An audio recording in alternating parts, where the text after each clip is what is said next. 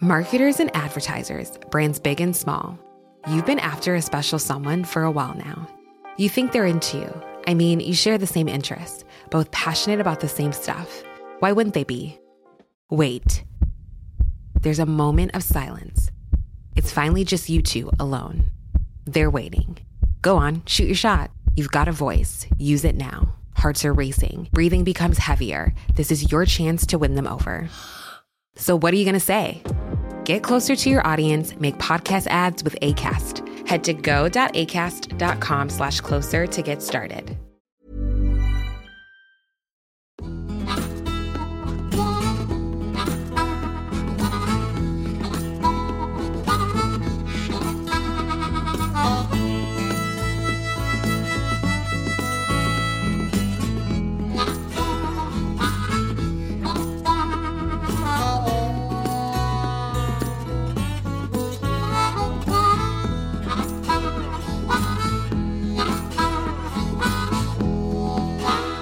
Das Thema NFT ist mittlerweile das große Ding und es ist ein echt extremer Hype entstanden, der in Verbindung mit dem Metaverse immer größer wird. So hat der Modedesigner Philip Plein kürzlich für 1,4 Millionen Euro eine Immobilie in Decentraland gekauft. Ein Board Ape NFT wurde Anfang des Jahres für schlappe 2,8 Millionen US-Dollar verkauft.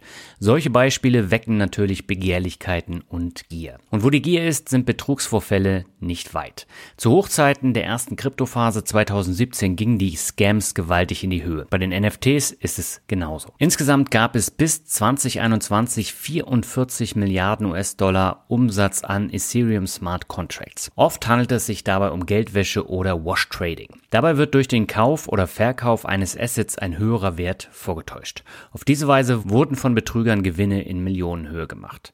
Was das für unbedarfte Anleger und Anlegerinnen bedeutet, muss ich glaube ich nicht groß ausführen. Der NFT-Bereich ist ein Haifischbecken, das großen Reichtum vorgaukelt, aber große Verluste mit sich bringen kann. Dabei ist der Ansatz mit nicht austauschbaren Tokens gerade für Künstler extrem interessant. Aber nicht nur für die. Das Ganze kann sich dann auch als Sammelanlage für die Fans lohnen, wo es nicht nur auf die Rendite ankommt. Ich wollte mich jetzt mal verstärkt mit NFTs, dem Metaverse und dem ganzen Drumherum beschäftigen und zwar ohne auf den Hype-Button zum schnellen Reichtum zu drücken. Was sind NFTs überhaupt? Wie funktioniert das? Wo liegen die Fallstricke? Für welche Einsatzbereiche ist das interessant? Und was kann ich überhaupt alles machen? Und damit heiße ich dich herzlich willkommen zu einer neuen Folge des Finanzrocker Podcasts. Mein Name ist Daniel Kort und bei dieser Folge reicht ein Interviewpartner allein nicht aus, weshalb ich gleich fünf Interviewgäste aus unterschiedlichen Bereichen eingeladen habe und mit ihnen spreche ich über die unterschiedlichen Aspekte von NFTs.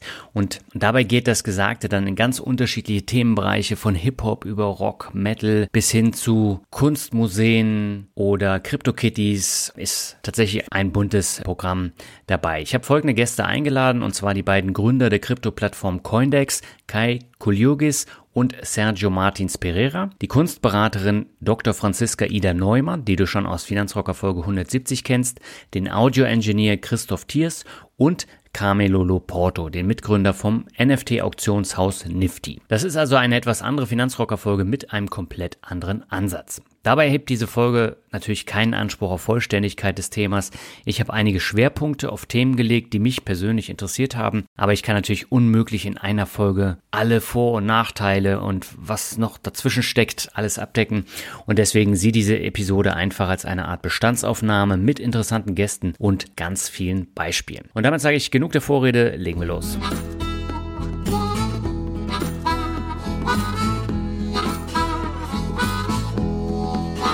Ich gebe es gleich am Anfang zu. Der Hype um NFTs hat mich letztes Jahr abgestoßen.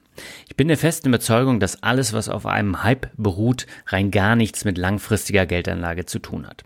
Alle Assets, bei denen Gier reinspielt, sind aus meiner Sicht kein solides Fundament. Denn dann fällt man schnell auf die Schnauze. Das war schon bei mir 2017 der Fall, als viele auf den Kryptowährungszug aufgesprungen sind und ich mich auch ehrlich gesagt nicht damit beschäftigt habe. Das kam dann erst Jahre später nach dem eklatanten Absturz der äh, ganzen Kryptokurse und äh, mittlerweile kann ich halt auch sagen, auch bei Kryptowährungen gibt es natürlich Chancen, hier mehr aus seinem Geld zu machen. Und die Dosis macht hier die Musik. Denn die Kryptos sind extrem schwankungsreich und deswegen habe ich persönlich auch nur einen sehr kleinen Teil meines Portfolios dort investiert. NFTs selber habe ich bisher nur in Podcast Folge 193 besprochen und vorher kannte ich das Asset ehrlich gesagt auch nicht genau.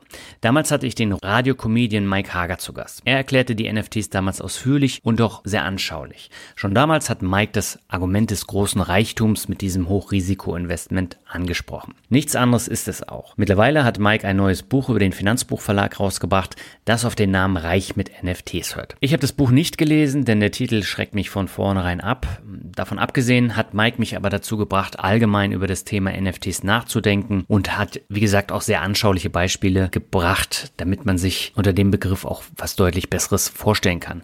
Und ich muss auch sagen, ohne das Interview mit ihm hätte ich mich in dieser Episode jetzt nicht mit dem Thema auseinandergesetzt. Ich würde auch nicht sagen, dass man mit NFTs nicht reich werden kann. Da gibt es bestimmt einige Einzelfälle, wo es funktioniert hat. Die Mehrheit wird aber mit NFTs nicht reich. Ja, ich habe auch schon in Folge 193 auf den extremen Hype hingewiesen.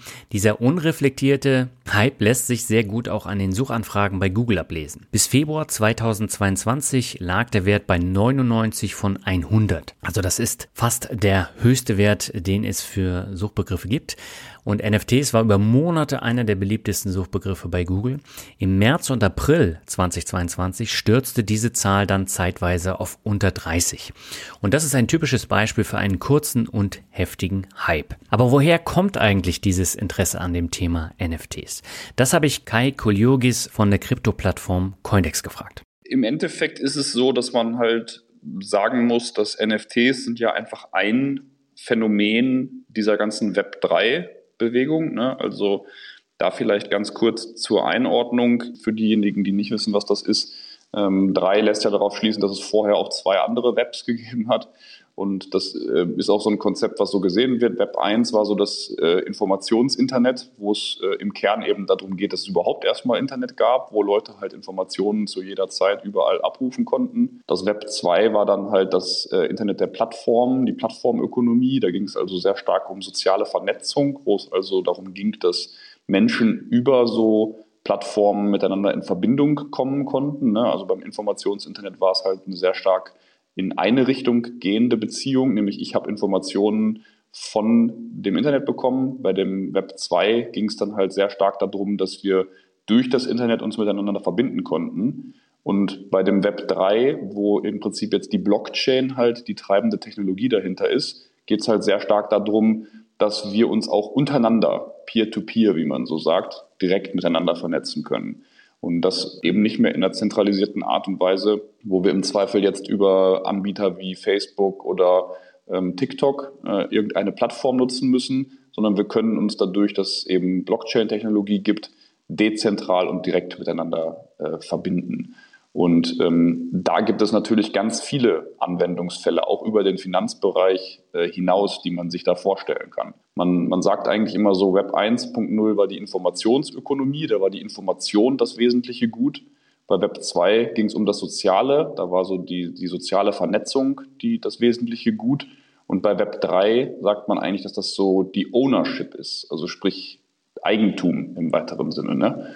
Und dass man eben seine Informationen, seine Identität, seine Finanzthemen sehr viel unabhängiger von zentralisierten Einheiten nutzen kann. Kai spricht hier von vielen Anwendungsbereichen, die man sich bei dieser Web 3.0 Anwendung vorstellen kann. Das Thema Finanzen oder Rendite ist auch nur ein Aspekt bei NFTs, denn in Zukunft gibt es viele Bereiche, wo Non-Fungible Tokens eine Rolle spielen werden. Das ist auch der Grund, warum ich überhaupt diese spezielle Podcast-Folge mache.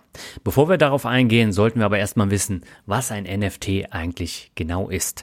Sergio Martins Pereira ist Kais Kollege und Mitgründer von Coindex. Er erklärt uns, was NFTs denn nun genau sind. Ich würde sagen, als Nicht-Techie, also ein NFT ist im Prinzip eine dezentrale, also so eine verteilte Besitzurkunde für einen, für einen Gut. Das kann alles Mögliche sein, was physisches, aber auch was digitales. Und der wichtige Punkt ist dabei halt dieser dezentrale Aspekt logischerweise, dass es jetzt nicht eine Stelle gibt, der man vertrauen muss, die mir bestätigt, das gehört dir jetzt, sondern es ist so, dass das dann über die Blockchain verteilt liegt und dass jeder, der weiß, wie jetzt meine Adresse ist, überprüfen kann, ob mir was wirklich gehört und ich kann jederzeit mit meinem Private Key, der zu dieser Adresse gehört, ganz normales Blockchain-Gerede, sage ich mal, eine Signatur erzeugen, um zu beweisen, dass mir ein Gut wirklich gehört. Wie dieses Gut dann jetzt an diesen NFT äh, angebunden wird, das ist nochmal eine andere Frage, aber im Prinzip ist die Kurzfassung, dass das so eine dezentrale Besitzurkunde ist. Ja, übersetzt heißt das, die Ersteller von NFTs verwandeln virtuelle Güter über eine Blockchain in einzigartige und fälschungssichere Sammlerstücke.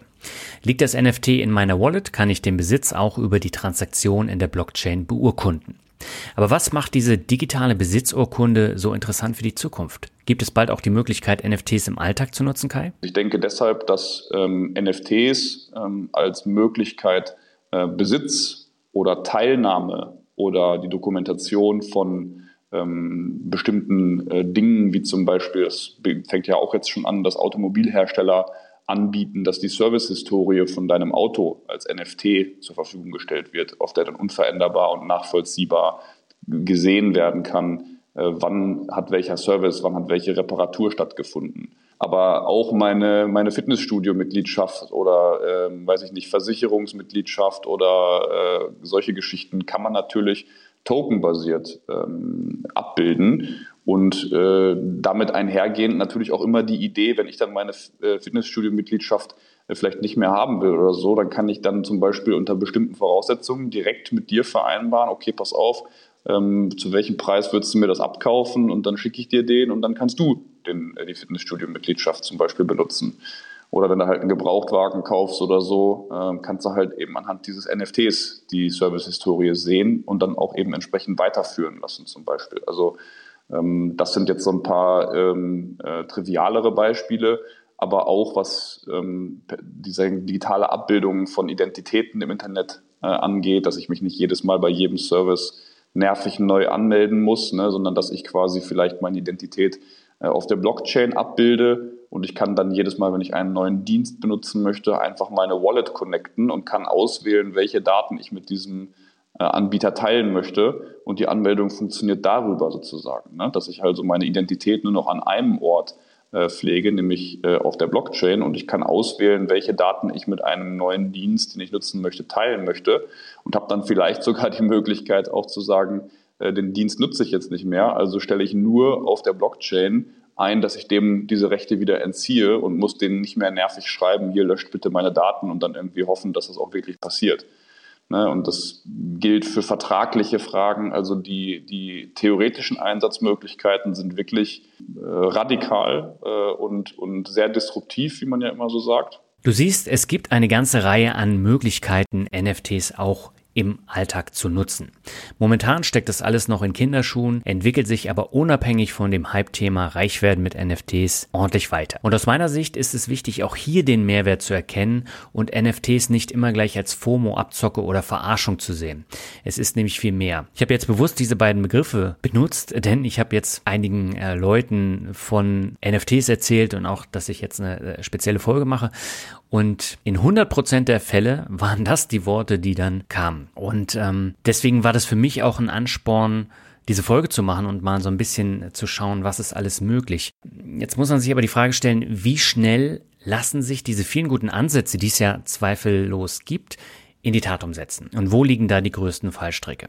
Es geht, glaube ich, jetzt dann sehr stark darum, äh, kriegen wir das auf die Straße, dieses Potenzial. Ne? Und das hat immer die, die technische Facette, die halt natürlich einfach anspruchsvoll ist. Ne? Also ähm, mein, mein Mitgründer hier von Coindex, der Sergio, äh, kennt sich da ja sehr gut aus und äh, das ist eine komplizierte Angelegenheit. Und so Kompetenzen dann eben mit dieser Blockchain-Technologie umzugehen, die sind natürlich noch rar gesät.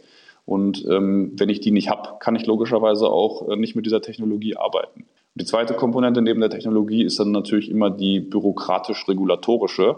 Also sprich, sind die Strukturen bereit, diesen Wechsel auch äh, einzugehen. Ne? Also die Finanzindustrie ist natürlich eine, die auch sehr stark lobbyiert ist und das heißt, da gibt es schon äh, große Ressentiments nach wie vor. Ne? Also als wir gestartet sind mit unserem äh, Krypto-Projekt 2017, sah die Welt nochmal ganz anders aus, aber man sieht das natürlich immer noch, dass das äh, was ist, wo viele immer noch sehr kritisch sind. Und ich will mir gar nicht vorstellen, wie das ist, wenn ich jetzt mal mit jemandem ähm, von irgendeiner äh, Regionalverwaltung spreche, wie offen die jetzt wären, äh, im nächsten Schritt dann Blockchain-basierte äh, Prozesse äh, zu, zu nutzen. Da werden die Augenbrauen, glaube ich, schon noch hochgehen. Ne? Also insofern, da muss man schon schauen, in welchem Zeitrahmen ähm, kriegt man das wie realisiert. Aber das Potenzial halte ich, wie gesagt, für extrem hoch. Ja, darüber hinaus nehmen die NFTs in mehreren Branchen langsam aber sicher ihren Platz ein. Auch in der Kunstwelt geht es um solche einzigartigen Sammlerstücke. 2021 haben die NFTs auch dort ihren Platz eingenommen und die ersten Museen boten NFTs berühmter Kunstwerke zum Kauf an. Und Künstler sorgten mit einmaligen NFT-Projekten für Aufsehen. Das führte dann dazu, dass sich auch die Kunstexpertin Dr. Franziska Ida Neumann mit diesem Thema auseinandersetzen musste. Als allererstes würde ich sagen, NFTs bedeuten für mich ein Thema oder sind für mich ein Thema, mit dem ich mich beruflich auseinandersetzen muss. Denn wer irgendwie am Kunstmarkt aktiv ist, kommt ja seit anderthalb Jahren am Thema NFT überhaupt gar nicht vorbei. Beziehungsweise, wenn ich dran vorbeikommen möchte, schieße ich mich ja selber ins ins Aus als, was weiß ich, Mitte 30-Jährige, die sich äh, im Bereich ähm, Kunstinvestment oder Kunstmarkt bewegt. Ähm, ich kann jetzt nicht sagen, dass das ein Herzensprojekt für mich ist und dennoch in Zusammenhang mit, ähm, mit Metaverse zum Beispiel, aber eine ganz interessante ähm, Entwicklung zu sehen, wie auch Museen in den NFT-Bereich einsteigen, Sammlungen zum Beispiel digitalisieren und verkaufen, ähm, wie aber auch Privatanleger sich die Frage stellen, ähm, sollen wir eigentlich ein NFT kaufen, was sollen wir jetzt kaufen? Und dann drittens auch zu sehen, wie Künstler damit eigentlich umgehen. Jeff Koons zum Beispiel, der ja gerade überlegt, ähm, Kunstwerke auf den Mond zu schießen und die entsprechenden NFTs dazu zu verkaufen. Oder Damien Hirst, der äh, im letzten Jahr, möchte ich meinen, wäre es gewesen, hat er ein Projekt gehabt, das hieß The Currency. Und ähm, da hat er 10.000 Stück Papier physische Stück Papier verkauft und jedem dieser Papiere war ein NFT zugeordnet und man musste sich bewerben. Und auch ich habe mich beworben mit drei unterschiedlichen IP-Adressen und habe, ähm, habe keinen Zuschlag bekommen und die, ähm, äh, also das Paket bestand immer aus einem physischen Stück Papier, Kunst und einem NFT kostete, glaube ich, 2000 Pfund. Und es gab 10.000 Stück davon. Und der Witz an der Sache ist, dass die Leute, die den Zuschlag bekommen haben, ein Jahr lang Zeit haben, sich zu überlegen, wollen sie am Ende das physische Blatt Papier haben, da sind so Punkte drauf, ist typisch für Damien Hirst, oder wollen sie das NFT haben? Beides können sie nicht haben. Damien Hirst wird eins von beidem zerstören. Und der Run auf dieses Projekt war so riesengroß, dass ich nichts gekriegt habe oder es ist ein riesen Marketing-Gag und niemand hat was gekriegt. Ich weiß es nicht. Mit Franziska habe ich im Februar 2021 im Podcast über Kunstinvestments gesprochen. Damals spielten die NFTs noch keine große Rolle, was sich durch den Hype aber enorm geändert hat. In den letzten Monaten ist das Thema auch in der Kunstwelt durch die Decke gegangen. Aber nicht nur in der Kunst spielen NFTs mittlerweile eine Rolle, sondern auch in der sich stetig verändernden Musikbranche. Ich selbst bin ja seit 27 Jahren Musikliebhaber und möchte die Bands und Musiker natürlich auch unterstützen. Das wurde in den letzten Jahren aber extrem schwer, denn mit dem Streaming verdienen sie so gut wie gar nichts, weil das Geld in erster Linie bei den Plattenfirmen und im Vertrieb hängen bleibt. Konzerte und Festivals fanden wegen der Corona-Pandemie nicht bzw. nur digital statt. Fanartikel im Netz kaufen macht aus dem Ausland auch nicht mehr so viel Sinn, weil da die hohen Portokosten und Zollgebühren dazukommen. Und das hat sich ja in den letzten zwei Jahren nochmal gewaltig geändert, was da die ähm, Portokosten gerade angeht. Und das erschwert das Ganze auch nochmal. Also gerade wenn man jetzt von einer amerikanischen Band ein T-Shirt bestellen will, das ist nahezu unbezahlbar. Also das ist so teuer. Und ja, dazu kommt eben noch, das merke ich auch bei mir selber. Ich habe nach wie vor noch eine CD-Sammlung mit mehreren tausend CDs, die ich aber nach und nach verkaufe, weil ich sie einfach nicht mehr höre. Ich nutze Streaming, weil es einfach deutlich komfortabler ist. Das bringt aber den Bands nichts. Und äh, T-Shirts kaufe ich auch nicht mehr, weil mein Kleiderschrank schon voll ist mit Dutzenden von Bandshirts, die ich aber über die letzten Jahre gar nicht anhatte. Also was tun? Im Metal Hammer bin ich über Readly auf einen längeren Artikel über NFTs im Musikbereich gestoßen und dort war auch ein Interview mit Christoph Thiers, ähm, das ich sehr interessant fand. Deswegen habe ich ihn auch in diese Folge eingeladen. Ähm, was aber führte dazu, dass sich der Audio-Engineer damit auseinandergesetzt hat? Ja, aus, aus reinem Interesse heraus. Ich bin ja normalerweise Toningenieur, das heißt also Engineer sagen wir immer so schön auf Englisch. Das heißt, ich äh, mische und nehme Musik auf. Und äh, man hat natürlich dann immer wieder mit unterschiedlichen MusikerInnen zu tun und Bands und so weiter. Und die haben ja bekanntlichermaßen seit den 90ern ungefähr so ein wachsendes Problem, äh, Einkünfte zu generieren. Und weil die das mehr oder weniger alle haben und ich ja wirtschaftlich auch von dieser Zielgruppe abhängig bin, habe ich auch automatisch immer so ein gewisses Interesse und ein Ohr dafür, äh, ja, was es für Möglichkeiten gibt für Musiker äh, oder Musikschaffende ganz allgemein, ja, neue Einkommensströme zu generieren. Und ich fand NFTs einfach äh, technisch auch in, interessante neue Strömungen. Es wirft auch einiges über den Haufen, was man sonst so als gegeben hingenommen hat über die letzten Jahrzehnte. Ja, so kam eigentlich das Interesse. Ich meine, mit Blockchain hatte ich mich eh so ein bisschen beschäftigt. Das kam da irgendwie eins zum anderen. In der Musikszene kam es auch erst 2021 zu den ersten größeren NFT-Projekten, die erfolgreich umgesetzt wurden. Darüber sprechen wir in der weiteren Folge noch ein bisschen genauer, aber das fing tatsächlich als ganz kleines Thema an, das sich dann ähnlich wie bei der Kunst, äh, wie bei den NFTs, wie bei den NFT-Plattformen über die vergangenen Monate dann stark weiterentwickelt hat. Wie kam es denn dazu, Christoph? Also es mag durchaus sein, dass es mal vorab schon Ausreißer gab, aber eigentlich ist in der Musikindustrie oder ganz, ganz grundsätzlich würde ich sogar so weit gehen und sagen, NFTs in der öffentlichen Wahrnehmung sind eigentlich erst seit 2021 so ein nennenswertes Thema. Das hat so dann auch Anfang des Jahres schon begonnen und so, ja, und dann ging das eigentlich auch gleich los, dass man das so ein bisschen in Verbindung gebracht hat, auch mit Musikthemen oder auch ganz allgemein Entertainment-Themen. Ja. Da sind dann natürlich bestimmte Genres, sage ich mal, oder bestimmte Künstler auch ein bisschen mehr äh, näher dran als andere. Also beispielsweise, das hat ja auch mit der Zielgruppe zu tun. Es ist zum Beispiel die äh, Zielgruppe für elektronische Musik oder Hip-Hop-Themen oder so, ist vielleicht im Durchschnitt natürlich gesehen ein bisschen technikaffiner, vielleicht auch ein bisschen jünger und eh schon näher dran an solchen Themen äh, experimentierfreudiger oder so, als das jetzt beispielsweise im, ja, bei Jazz oder Klassik oder äh, auch Heavy Metal wäre oder so. Das heißt, man merkt dann schon, dass bestimmte, bestimmte ähm, Genres und äh, Themenbereiche der, ich sag mal ganz allgemeinen Entertainment-Industrie da früher davon äh, betroffen waren als andere. Und es eignet sich ja auch nicht für jeden Künstler gleich gut. NFTs allgemein sind ja auch jetzt nicht uralt. Also soweit ich weiß, gibt es das ganze Phänomen ja auch erst so knapp zehn Jahre. Ich glaube so irgendwann 2012 rum oder so wurden die ersten NFTs gemintet. Ob das jetzt, ähm, ja, das war natürlich dann erstmal eine ne ganze Zeit lang so ein komplettes Tech-Nerd-Nischenthema, sag ich mal. Und äh, selbst wenn sich der ein oder andere Musiker oder Musikschaffende damit beschäftigt hat, bringt das ja auch nur dann was, wenn sich die Fanseite ja, auch damit ein bisschen beschäftigt. Also ich würde behaupten, dass das grundsätzlich auch für MusikerInnen erst dann so richtig interessant wird, wenn es halt auch in der Öffentlichkeit irgendwo stattfindet. 2021 fand das Thema NFT immer stärker in der Öffentlichkeit statt. Dass ausgerechnet die Hip-Hop-Szene in Deutschland zu den Vorreitern bei den NFTs gehört, ist für Camilo Loporto vom NFT-Auktionshaus Nifty keine Überraschung. Also wir sind tatsächlich zu Beginn direkt auf Rapper zugegangen, weil Hip-Hop generell sehr innovationsgetrieben ist und es dort schon eine gewisse Mentalität gibt, die sehr offen ist, hm. wo man sich auch darin bettelt, ähm, ja, neue spannende Dinge zu tun und damit auch in Konkurrenz zu anderen Künstlern tritt.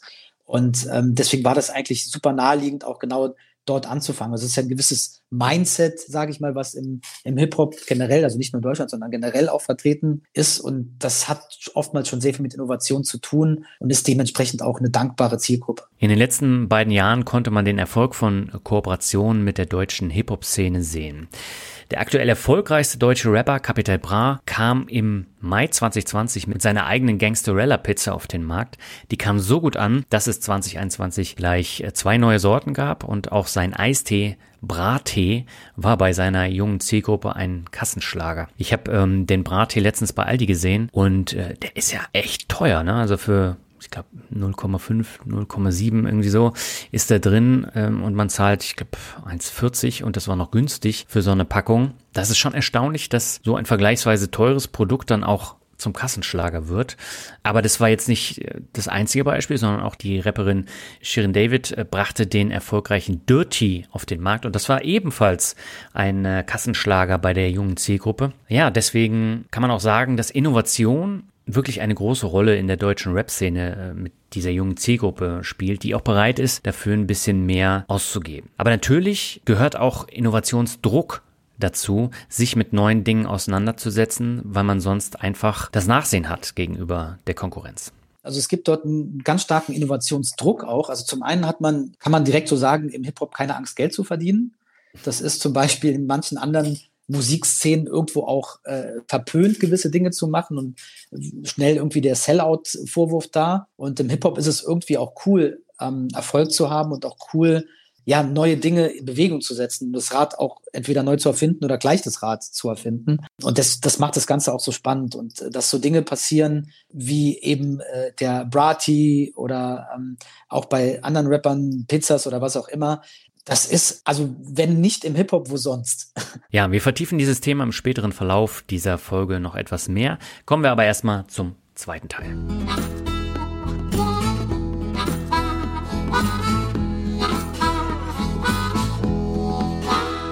Ja, ich würde sagen, lasst uns mal über den technischen Aspekt sprechen. Wir haben festgestellt, dass NFTs eine digitale Besitzurkunde sind, die auf einer Blockchain liegt. Was aber ist eine Blockchain? Der Begriff kommt aus dem Englischen und bedeutet so viel wie Blockkette. Dahinter verbirgt sich aber nichts anderes als so eine Art digitales Kontenbuch oder auch verteilte Datenbank. Und die Blockchain-Technologie speichert diese ganzen Informationen auf einer verteilten Transaktionsdatenbank. Und das Besondere an dieser Datenbank ist, dass sie von jedem eingesehen werden kann. Und diese kontinuierliche Liste von unterschiedlichen Datensätzen, also die sogenannten Blocks, die werden mit Hilfe der Kryptographie verkettet. Und das ist dann ein hochmodernes kryptografisches Verschlüsselungsverfahren und äh, damit werden die Informationen so verändert, dass sie auf den ersten Blick nicht mehr sinnvoll verstanden werden können. Und so wird das Ganze dann fälschungssicher. Aber wie funktioniert jetzt diese Verbindung von NFTs mit der Blockchain, Sergio? Die Thematik ist, dass ein NFT nichts anderes ist als ein, ein Token, was aber eindeutig durchnummeriert ist. Also jetzt nicht wie zum Beispiel ein Bitcoin, der dann auch in so unter, also 0,03 Bitcoin aufgesplittet werden kann und auch jetzt äh, nicht durchnummeriert ist, also ähnlich wie, gut, Euroscheine sind auch durchnummeriert, aber im Endeffekt, äh, ne, da ist ein Bitcoin ist wie der andere. Und das ist bei einem NFT nicht so. Bei einem NFT ist es erstmal so, dass die nicht weiter aufgesplittet werden können, sondern davon hast du dann halt einen und dieser eine Token ist auch eindeutig zuweisbar. Und auf der Blockchain wird dann praktisch fälschungssicher festgehalten, wer hat jetzt genau welchen Token, also an welche Adresse wurde der gesendet. Und wie eben schon gesagt, dass der äh, Besitzer dieser Adresse. Das wird ja dann darüber definiert, dass du den Private Key zu dieser Adresse, also den Public Key hast kann auch eindeutig immer beweisen, dass er das Token hat ähm, äh, und auch Signaturen für andere Dinge damit dann erstellen. Im NFT-Bereich gibt es aber unterschiedliche Blockchain-Technologien, mit denen gearbeitet wird. Also der berühmte NFT-Marktplatz OpenSea.io, über den die meisten NFT-Transaktionen laufen, der läuft über die Ethereum-Blockchain. Andere Marktplätze wie Solsea.io oder Magic Eden laufen über die Solana-Blockchain. Um jetzt auf einer dieser Plattformen ein NFT kaufen zu können, benötige ich jeweils jeweils eine andere Wallet, weil auf den Blockchains mit unterschiedlichen Kryptowährungen bezahlt wird.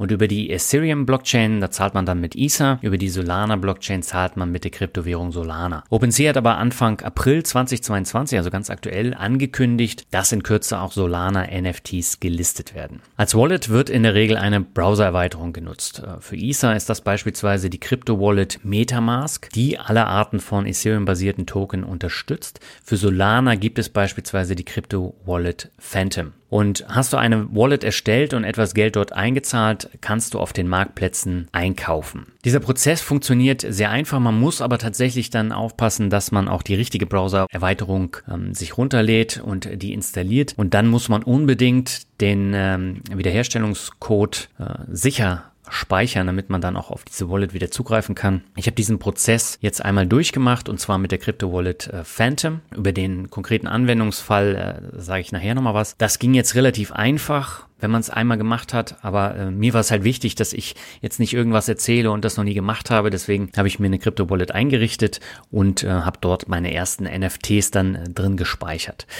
Jetzt gibt's aber viele Scams, äh, wie es bei diesen Hype-Themen so üblich ist. Das gab's ja bei den Kryptowährungen 2017 ebenfalls. Und da muss man unbedingt darauf achten, dass man nicht auf so einen Scam reinfällt. Und Darüber hinaus gibt es aber auch weitere Fallstricke, auf die du achten solltest. Äh, Sergio, welche sind das denn? Also es gibt, ich würde sagen, wahrscheinlich sicherlich mittlerweile sehr viele, weil so ein Thema ja dann, sobald es aus dem, äh, ich sag mal, irgendwie Early Adopter Entwicklerbereich vor allem in dieser Welt äh, rausfaced in diese Hype, äh, wir wollen alle was mit NFTs und Blockchain machen Welt.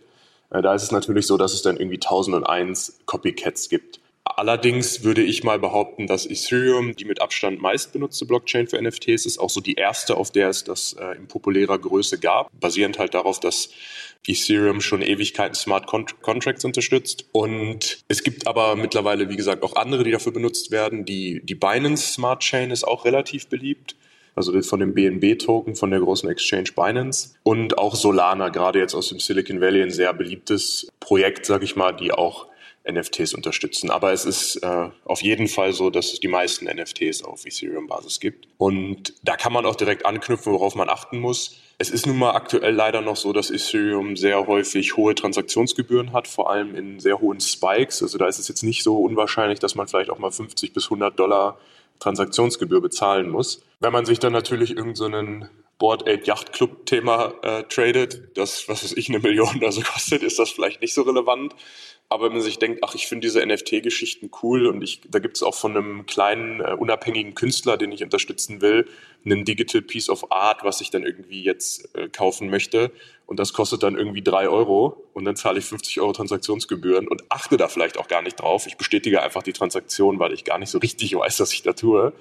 Dann äh, kann das natürlich sehr schnell unangenehm werden. Aber das ist so, ich würde sagen, die Transaktionsgebühren sind, was die, was den Blockchain-Aspekt des Beachtens angeht, das äh, Wichtigste. Ja, damit aber die NFTs auch im Rahmen von Verträgen genutzt werden können, so wie Kai das vorhin ausgeführt hat, sind sogenannte Smart Contracts nötig. Und äh, Sergio hat sie eben schon erwähnt, das sind Computerprotokolle, die Verträge abbilden oder überprüfen können. Wie funktionieren aber diese Smart Contracts jetzt im Kontext mit den NFTs, Sergio? Wenn ich sage, dass ein NFT einfach nur so ein Token ist, dann ist es so, dass zum Beispiel, also auf Blockchains die Smart Contracts unterstützen wie Ethereum. Dort ist es so, dass eigentlich alles ein Smart Contract ist. Also ein Token, wie das abgebildet wird und was das kann, zum Beispiel verschickt werden oder wie ein NFT zusätzlich noch so eine eindeutige Nummer haben und zwei, drei extra Funktionen.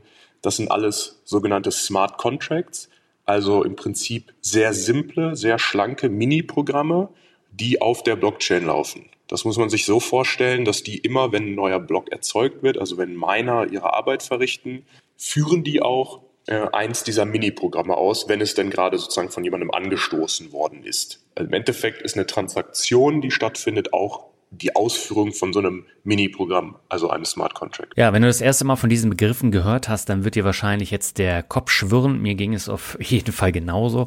Und richtig verstanden habe ich es dann tatsächlich erst, wie eben schon gesagt, als ich mir die Solana Wallet selbst eingerichtet habe und dann die ersten NFTs darauf gemintet habe und unter Minten versteht man das Hochladen des NFTs in die jeweilige Blockchain, also in meinem Fall dann eben Solana. Aber auch der Prozess des Einzahlens von Geld in die Wallet ist nicht so einfach wie eine Banküberweisung beispielsweise. Wie kann ich denn da Fehler vermeiden, Kai? Ja, am Ende nur durch Beschäftigung mit der Materie. Ne? Also ich muss da schon sehr genau wissen, was ich, was ich tue. Und ähm, deswegen ist wahrscheinlich auch der Begriff Wallet, der ja im Englischen äh, einfach so viel wie Geldbörse oder, oder Brieftasche oder so heißt, bisschen irreführend, weil jetzt klassisches Fiat-Geld, Euro äh, oder Dollar oder was auch immer ich eben habe, kann ich jetzt in eine Wallet nicht einzahlen in dem Sinne. Sondern eine Wallet, das ist ja im Prinzip einfach der, der Begriff für Software, in der ich halt Kryptocoins oder Kryptotoken aufbewahren kann. Und ein Kryptocoin oder ein Kryptotoken ist nichts anderes als eine Abfolge von, von Bits und Bytes. Ja? Und ähm, Deswegen ist es so, dass äh, ich erstmal einen Ort finden muss, wo ich jetzt mein Fiat-Geld, also Euro zum Beispiel, gegen solche Coins oder Token tauschen kann. Und die Coins oder Token kann ich dann halt in meine Wallet schicken. Also praktisch kann ich mir das so vorstellen, ich kann dann zum Beispiel zu Coindex gehen oder halt zu irgendeinem anderen Kryptohandelsplatz oder Börse und muss mich dann da vollständig anmelden und legitimieren, also mit so einem kurzen Videocall oder so, wie man das auch von der Eröffnung von einem Bankkonto kennt. Dann kann ich da für Euro zum Beispiel Ethereum kaufen. Und dieses Ethereum, oder genau genommen heißt der Token Ether, den schicke ich dann über eine Blockchain-Transaktion an meine eigene Wallet. Und das ist dann eben genau der Vorgang, wo ich dann zum Beispiel mit diesen komplizierten Wallet-Adressen, was ja so sehr lange hexadezimal ähm, Abfolgen von Zeichen sind, ähm, hantieren muss und wo ich eben ganz sicher sein muss, dass ich auch die richtige Wallet-Adresse eingebe. Weil wenn ich es halt an die falsche schicke, dann sind die geschickten Ether eben auch tatsächlich dann unwiderruflich weg. Ja, und das ist eben so, dass, dass das was ist, was man schon vorher sich sehr genau anschauen muss, dass man da dann keinen keinen Fehler macht, weil man ansonsten eben die äh, gegen meine Euros eingetauschten Kryptowerte, in unserem Beispiel Ether, wenn ich die halt an die falsche Wallet-Adresse schicke, dann sind die eben weg. Aber wenn ich dann diese Ether in meiner Wallet, in meiner Wallet habe, dann kann ich mich sozusagen an einem NFT-Handelsplatz wie OpenSea ähm, rufe ich einfach die Website auf. Da muss ich mich nicht registrieren, weil solche Handelsplätze ähm, eben dezentral funktionieren, sondern da ist dann der äh, Zugang zu so einer Plattform in echter Web3-Manier, nämlich ich connecte einfach meine Wallet und dann kann ich sozusagen auf dieser Plattform sehen, was habe ich in meiner Wallet? Sind da irgendwelche NFTs drin, die ich zum Beispiel jetzt hier verkaufen kann auf OpenSea? Oder ist da jetzt praktisch zum Beispiel Ether drin oder Solana, also einer der Kryptowerte, den ich jetzt gegen äh, einen NFT auf der Plattform hier tauschen könnte? Und dann kann ich sagen, so jetzt mich interessiert hier irgendwie dieser, dieser NFT hier vom Daniel Kort und da bezahle ich jetzt irgendwie den, den geforderten einen Ether für und dann ne, können wir den tauschen und dann habe ich diesen NFT in meiner Wallet. Du siehst, alle Prozesse sind noch unheimlich komplex und schreckt die meisten von vornherein ab. Mich hat es daher sehr interessiert, ob diese Prozesse nicht auch weniger komplex gestaltet werden können und man NFTs vielleicht sogar über Anbieter wie Coindex oder andere später dann kaufen kann. Ähm, Kai sieht es folgendermaßen. Doch, also wenn das Interesse ungebrochen hoch bleibt, dann äh, wird das natürlich kommen. Äh, das war ehrlicherweise mit Kryptowerten wie Bitcoin ähm, natürlich 2015, 16 äh, noch genauso wie jetzt heute mit NFTs. Da gab es dann noch gar keine regulierten äh, On- und Off-Ramps, wie man so sagt, also einfache Zugangswege oder wo man das auch dann verkaufen kann, wenn man jetzt einen hat. Und ich denke, dass das bei NFTs auf jeden Fall auch kommen wird. Ähm, es ist eben äh, immer die Frage, welche Anbieter werden das dann machen. Ne? Und dadurch, dass NFTs jetzt im Moment eben, oder was heißt jetzt im Moment, aber dadurch, dass NFTs eben jetzt keine klassischen Finanzinstrumente sind, wie ich eingangs ja sagte, sondern eben eher je nach Anwendungsfall sowas wie äh, ein Gemälde oder vielleicht äh, eine, eine Mitgliedschaft oder sowas, dann ähm, muss man eben gucken, wer, für wen ist das interessant, das, das anzubieten. Und die zweite Sache, die eben damit einhergeht und die das ähm, konzeptionell eben auch nochmal schwieriger macht, ist, dass eigentlich eine Grundidee des NFTs ja ist, ähm, dass ich den wirklich selber besitzen muss und daher ähm, auf jeden Fall mit einer Wallet interagieren muss. Ja, weil es bringt mir jetzt wenig, wenn ich bei Kryptowerten ist es so, da kann es auch, also Bitcoin jetzt zum Beispiel, da geht es ja darum, dass der eine Wertentwicklung hat. Und da kann es also für mich auch interessant sein, einen Dienstleister darum zu bitten, dass der jetzt ähnlich wie bei Gold ähm, das für mich verwahrt und ich mir das nur im Bedarfsfall ausliefern lassen kann. Ne? Also so ist das zum Beispiel auch bei uns bei Coindex.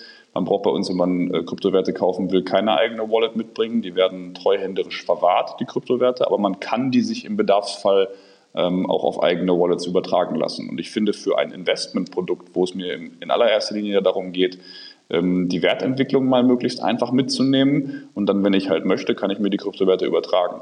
Aber bei einem NFT geht es ja eben gerade darum, ich muss den selber besitzen, um zum Beispiel die Mitgliedschaft nachweisen zu können. Da ist es also dann so, dass es schon notwendig ist, dass ich selber auch wirklich eine Wallet habe. Und da, dafür, dass das massentauglich ist, und ich glaube, dass das auch am Ende dann der Weg ist, den wir da zu erwarten haben, muss es so sein, dass, dass die, die Wallet-Technologie auf eine einfachere Art und Weise in, in ähm, Prozesse oder Gegenstände des täglichen Lebens, die wir alle nutzen, besser integriert wird. Also ich sag mal, bei, bei Samsung hat man das ja schon mal gesehen, dass es da Bewegungen gab, dass Wallets tatsächlich direkt in Smartphones äh, integriert und vorinstalliert werden. Ähm, ich glaube, wenn, wenn wir das sehen würden, Smartphones spielen im Moment ja schon noch eine sehr, sehr große Rolle. Ähm, vielleicht gibt es irgendwelche anderen Wearables oder Smart Devices, die in Zukunft eine große Rolle spielen.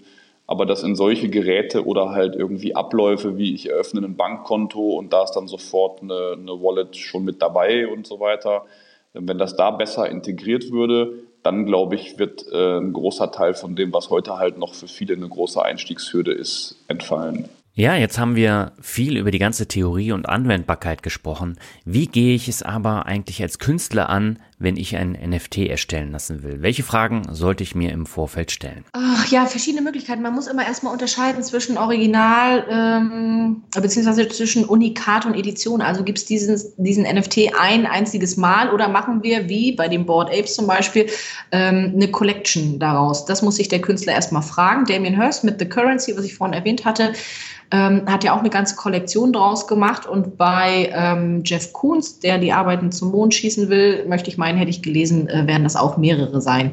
Das ist die erste Frage, die du dir als Künstler schon mal stellen musst. Unikat oder ähm, Editionsarbeit. Dann ist die zweite Sache eine technische natürlich. Wie setze ich das um? Wie erstelle ich das NFT? Äh, also entweder über OpenSea oder du nimmst dir ähm, Kollegen zu Hilfe, wie zum Beispiel Nifty, äh, das ist ein Online-Auktionshaus für NFT, die ähm, in Zusammenarbeit mit Künstlern oder auch mit Sängern zum Beispiel, mit Crow und Cool Savage, die NFTs dann für dich erstellen. Da gehst du als Künstler hin, wenn sie dich dann auswählen und sagst, das ist meine Idee, wie können wir das als NFT umsetzen? Ähm, wenn du niemanden an der Hand hast, dann wirst du wahrscheinlich bei OpenSea zum Beispiel oder bei Rarible ähm, deine eigenen NFTs ähm, erstellen, was dann mit Geld und mit Zeit verbunden ist. Oder du hast einen Projektpartner wie Nifty zum Beispiel. Nun muss man ganz klar sagen, die Komplexität schreckt viele Künstler und auch Käufer davon ab, sich mit NFTs überhaupt erst zu beschäftigen. Und das war neben der Innovation einer der Hauptgründe, warum Camelo Loporto gemeinsam mit Andreas Braun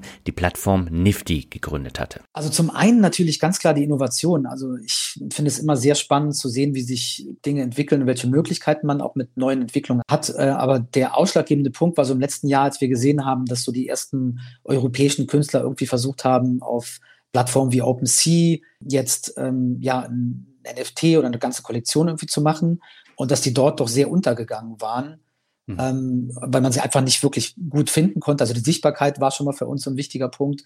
Und das andere, ich fand es halt sehr komplex und sehr schwierig als Laie jetzt auf OpenSea ähm, irgendwie ein NFT zu erwerben. Und dabei geht es doch eigentlich um Emotionen. So. Und wenn ich Emotionen irgendwie ja damit ins Spiel bringe, dann will ich auch eine möglichst einfache Möglichkeit haben, auch diese NFTs zu erwerben. Deswegen haben wir uns auch dazu entschlossen, bei uns sogar die Zahlung in Euro anzubieten. Also das heißt, bei uns kann man tatsächlich sowohl mit äh, Krypto als auch mit Euro bezahlen und bekommt dann den NFT in seine Wallet und man muss sich aber auch als Käufer und auch als Verkäufer bei uns keine Gedanken über Gas-Fees oder Minting oder sonst irgendwas machen, weil das übernehmen wir für die Künstler und die Käufer sehen am Ende einen Preis und den bezahlen sie und das war's dann. Also da muss man nicht jetzt irgendwie sich noch große Gedanken machen, sondern das ist der Preis, klickt auf den Knopf und hat das Ding in seiner Wallet. Nifty ist eine Auktionsplattform für handkuratierte und exklusive NFTs. Hier wird Künstlern, Musikern und Designern ein Forum geboten, um ihre Produkte zu verkaufen. Nifty ist Europas erste Plattform für handkuratierte und exklusive NFTs. Das heißt, ähm, wir sind jetzt im Vergleich zu anderen Plattformen, gerade aus Amerika, ähm, keine offene Plattform, wo jetzt jeder sich anmelden kann und selber ein NFT minden kann. Also als Käufer kann sich natürlich jeder anmelden, sondern ähm, wir sehen uns selbst auch als Filter und wollen wirklich sehr spannende und krasse Dinge auch bei uns umsetzen und wollen vor allem den Käufern die Möglichkeit geben, wirklich zu verifizieren, dass es tatsächlich von dem, dem und dem Künstler ist. Und da arbeiten wir sehr intensiv dran. Das ist auch sehr transparent bei uns sichtbar, von wem die NFTs dann auch kommen. Bevor wir genauer über die unterschiedlichen Auktionen von Nifty sprechen, schauen wir mal auf NFT-Projekte in den unterschiedlichen Einsatzgebieten. Es gibt schon virtuelle Fußball, Pokémon oder Basketball-Sammelkarten, die für viel Geld den Besitzer wechseln. Beim Online-Fußballmanager sorare.com kosten die NFT-Sammelkarten schon mal einige tausend Euro. Das ist praktisch eine Weiterentwicklung vom sogenannten Foot-Modus von FIFA. Äh, da geht es auch um Sammelkarten, mit denen man dann ein Team erstellt. Und das ist jetzt eine ähnliche Variante Variante im Netz, aber auf Basis von NFTs mit echten Assets. Und das sind dann die NFTs. Und hier stelle ich mir aber wirklich die Frage, ob dieser Hype mit Unsummen nicht bald vorbei sein wird oder ob es so weitergeht. Als echte Wertanlage sehe ich diese Fußballkarten nicht. Aber wie sieht es denn bei den Projekten von Nifty aus? Kann man mit solchen Sammlerobjekten reich werden, Camelo? Ich glaube, man müsste die Frage richtig stellen, kann man mit Sammlerobjekten reich werden? Und da kommt es sehr drauf an, ob man ein guter Sammler ist und auch die richtigen Schätze auch zu heben weiß und zu finden weiß.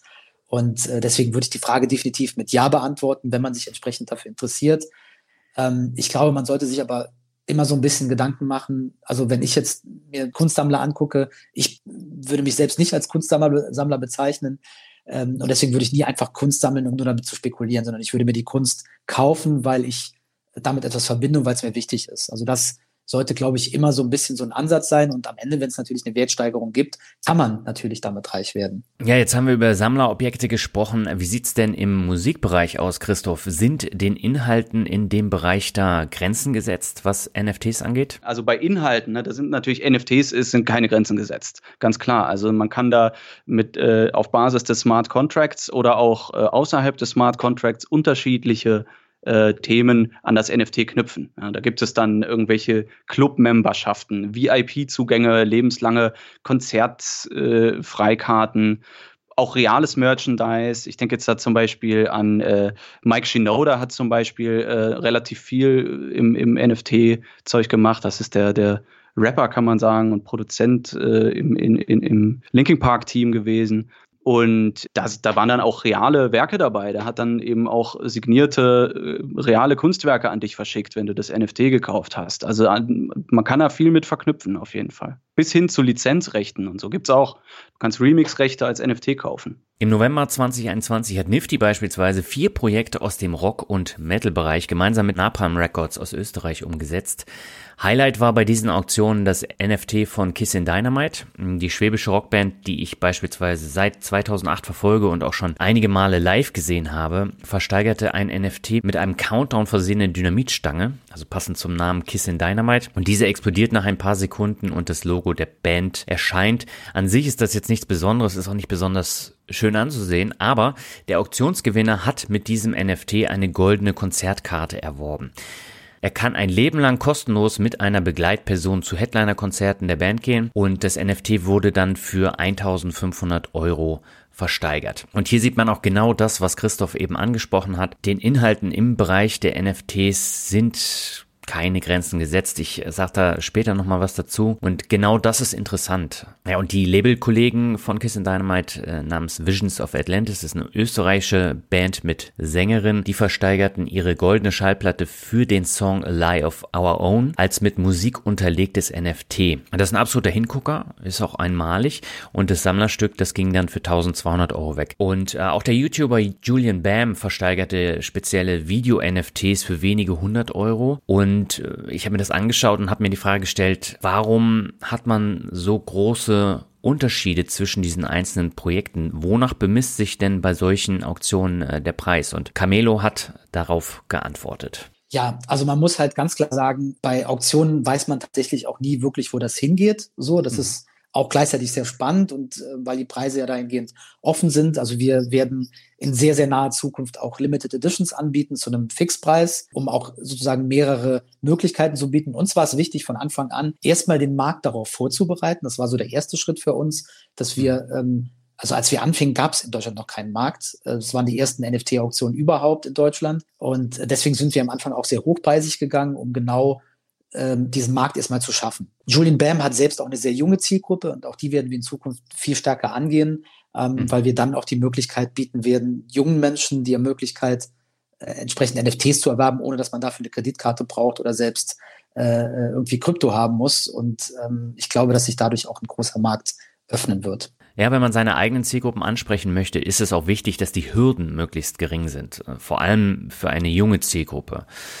Ähm, warum ist es aber so wichtig, dass sich Musikschaffende mit der digitalen Komponente auseinandersetzen müssen? Verdienen sie künftig damit ihr Geld oder ist es nur Beiwerk? Äh, Camelo Loporto sieht es so. Also ich glaube, man muss das ähm, als Künstler so sehen, dass es halt zum einen eine Tür in eine völlig neue Welt öffnet, weil es geht ja nicht nur um den reinen NFT, sondern es geht um das ganze Metaverse. Kann ich damit auch Dinge verbinden? Ich kann, ähm, ich kann ja ein Utility auch dran setzen und kann sagen, okay, die Leute, die jetzt irgendwie ähm, ein NFT von mir gekauft haben, die bekommen die Live-Tickets als erste. Ähm, ich kann sagen, dass ich ähm, ja ähm, zum Beispiel ein Konzert auf Roblox mache und ähm, kann das darüber über NFTs abbilden. Also es gibt unendlich viele Möglichkeiten und ich glaube, dass diejenigen Künstler, die jetzt damit anfangen, die jetzt ähm, quasi definieren, was eigentlich cool ist, auch ja sich auch als Pioniere aufstellen werden. Ja, und äh, ganz ähnlich sieht es auch Christoph Thiers. Äh, Künstler lassen sich heutzutage nicht nur auf ihre Tonträger reduzieren, sondern sind eine große Brand mit unterschiedlichen Kanälen und Einnahmequellen. Und da spielt natürlich auch der Community-Aspekt eine wichtige Rolle. Man muss ja bedenken,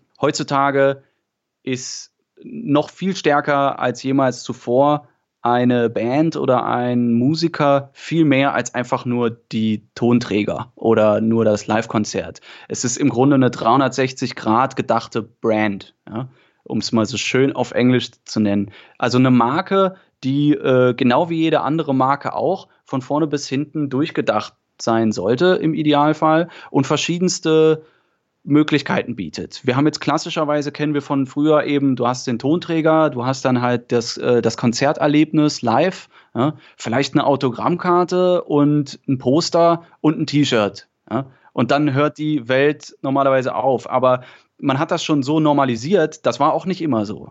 Also man hatte, äh, früher gab es ja nicht mal Tonträger. Da kamen irgendwann die Tonträger dazu als Merchandise und so kommen immer mehr verschiedene Dinge. Dann kam irgendwann Musiker auf die Idee, eben auch Bücher zu schreiben oder so oder zum Beispiel verschiedensten Merchandise zu bedrucken bis zum Kugelschreiber. Und letztendlich wird das Ganze jetzt natürlich durch eine digitale Komponente mehr und mehr erweitert was ehrlich gesagt auch einfach nur Sinn ergibt, wenn man bedenkt, wie viel Zeit wir heutzutage eigentlich in einer virtuellen Welt, ne, jetzt auch mal ohne Metaverse und ohne Second Life und so, in, äh, ja, einfach nur in Form eines Bildschirms in unserer Hand verbringen. Dann ist es natürlich irgendwo auch naheliegend, dass man in diese virtuelle Welt auch irgendwie ein monetarisierbares Merchandise entwickelt. Insofern es kann schon Inhalt sein. Das ist eine sammelbare Komponente sozusagen. Also ein, sozusagen das virtuelle Pendant eines Posters, wenn man so möchte. Ähm, oder so ein bisschen wie eine Pokémon-Karte früher, ne, die man da gesammelt hat. Aber natürlich ist auch ähm, darüber hinausgehend auch der Community-Aspekt enorm wichtig. Also man hat das schon von vornherein als NFT-Bilder so vertickt wurden, hat man das ziemlich schnell festgestellt, dass das die Szene als Profilbilder verwendet. Ja? Das ist natürlich theoretisch, nur um das klarzumachen, wer sich damit nicht beschäftigt hat, das Bild an sich, wenn du jetzt so ein Bild also ein bildhaftes NFT kaufst, das Bild an sich kann jeder haben. Das kann auch eine Zeitung abdrucken, da kannst du einen Screenshot von machen vom Shop, dann hat das Bild auch jemand anders. Aber du hast das Besitzzertifikat, wenn du dieses NFT besitzt. Und das ist natürlich schon irgendwie auch ein, ja, ein Prestigeobjekt gewissermaßen.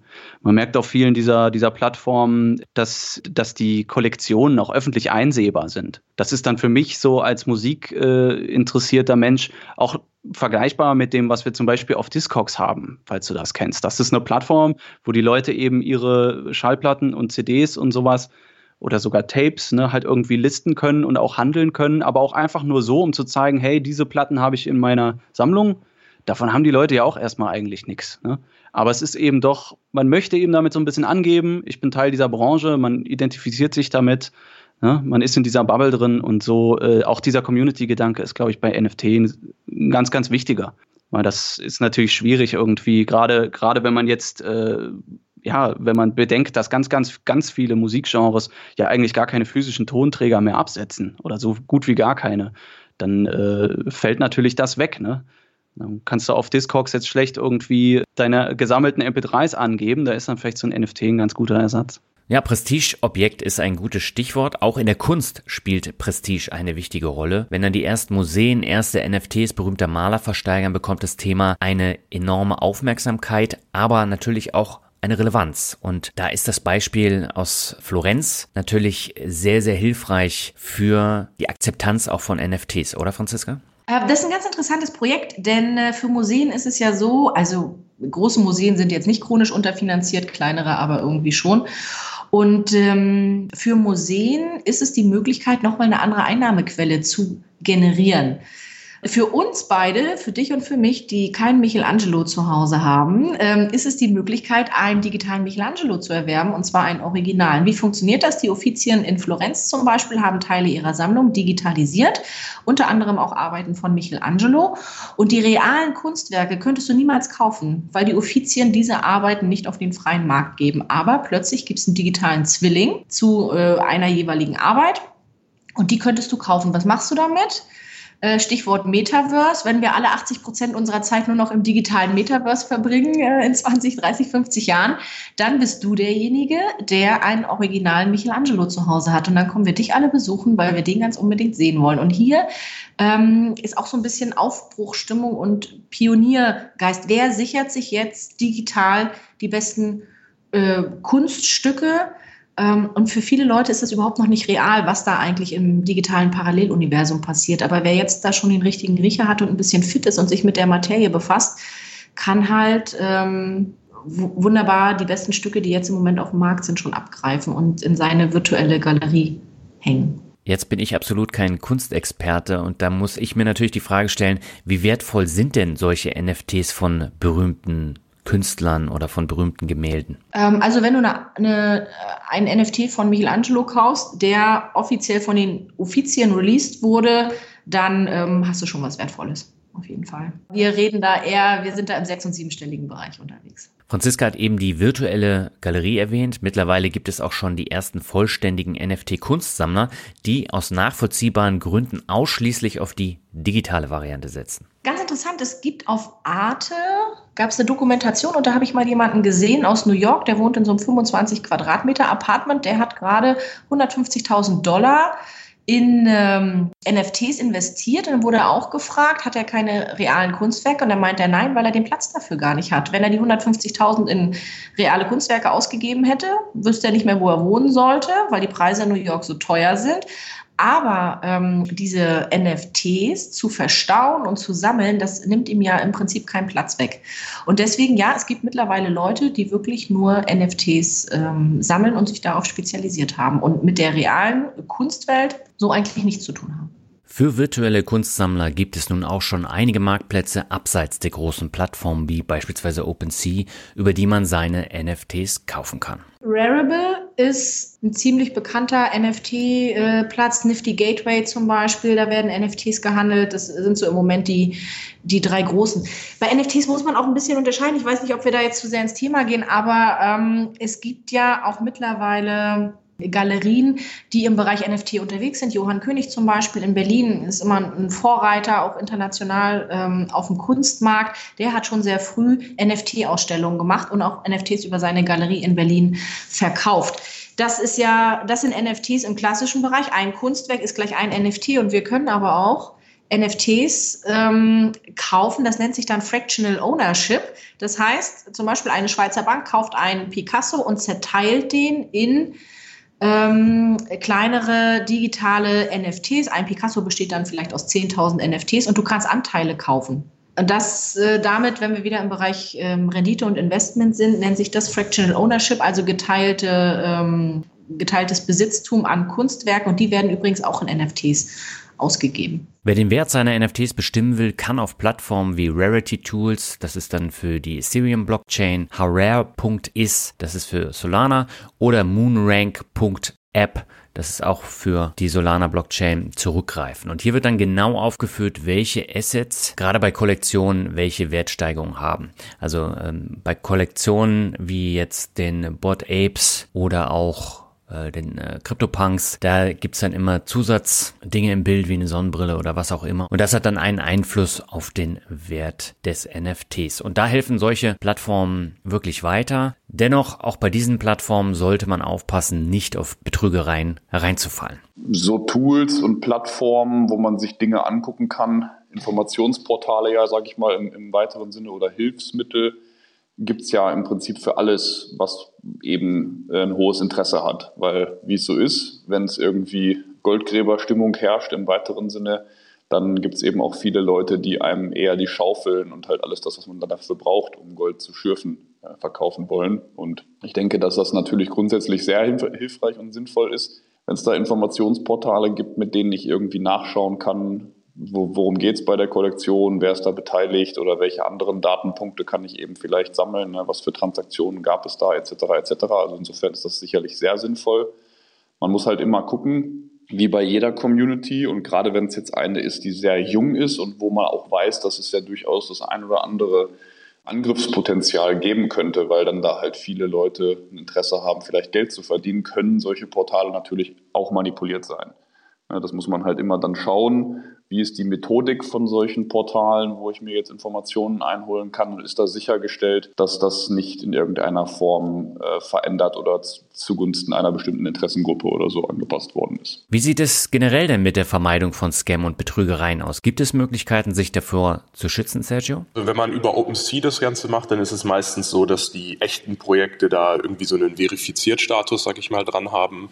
Ansonsten ist es so, dass man das eher über man kann das einfach mal googeln und dann auf die, äh, entweder über ein Newsportal, dem man vertraut, oder einer, äh, der, einfach der Original-Webseite des Projektes auf die jeweilige äh, NFT-Trading-Plattform kommt. Oder wenn man einfach jetzt die Möglichkeit hat, vielleicht schon auf einer Plattform ist oder von jemandem einen angeboten bekommt, in Anführungsstrichen, dann sollte man schauen, wie ist das Originalprojekt. Die haben natürlich alle irgendwelche Webseiten, wo man dann nachgucken kann, okay, wie ist denn die, die Adresse von dem der NFT initial mal emittiert worden sein sollte darüber kann man das dann über die Blockchain relativ einfach in Anführungsstrichen nachvollziehen. Da bin ich allerdings auch nicht hundertprozentig schusssicher. Es gibt mittlerweile natürlich auch Webseiten, die, da kannst du dann eine Adresse angeben und die listen dir die, die, die originalen NFTs auf, die diese Adresse beinhaltet. Da ist natürlich auch wieder, wenn man explizit getargetet wird von einem Angreifer, dann kann es natürlich auch sein, dass der dir vielleicht so eine Adresse einfach mitschickt und das ist auch eine Seite von dem. Also meistens ist es wie immer im Internet, wenn dir einer etwas schickt, ist es eigentlich üblicherweise nicht so weise, auf einen Link zu klicken und dem Link dann einfach zu vertrauen, sondern eher immer nochmal die Sachen selber irgendwo einzugeben oder selber zu research. Damit kommen wir jetzt zum Teil mit konkreten NFT-Beispielen.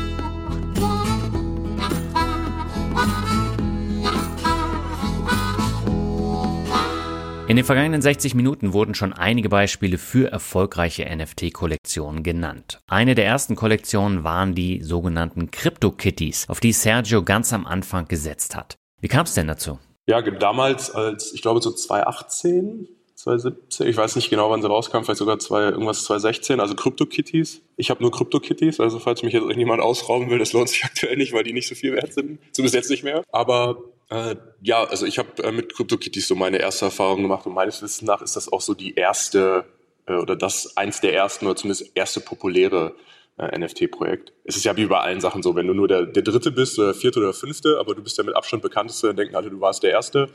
Also keine Ahnung, ob ich damit jetzt irgendjemandem Unrecht tue und dass es noch NFT-Projekte vorher gab, aber CryptoKitties ist, würde ich sagen, das erste, was sehr populär war. Und auch eine Zeit lang gab es da welche, die relativ wertvoll sind, aber das ist jetzt so ein Einstieg. Also wenn man das irgendwie mag, ist auch ein Spiel im Prinzip. Ne? Du kannst sie da dann irgendwie haben und züchten und solche Geschichten und ich glaube auch so sauber machen und so ein Zeug. Aber im Endeffekt ist das so ein kleines Minigame, wenn man will.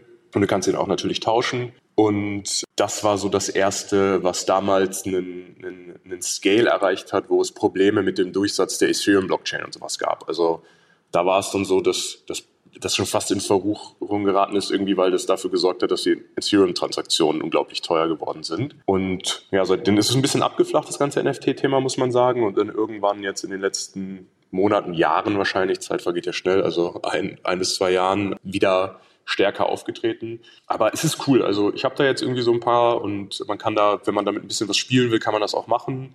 Und ich kann auch dieses Konzept, deswegen, wie gesagt, ich finde das in der Theorie cool. Ich weiß, dass ich die habe, die kann mir keiner wieder wegnehmen.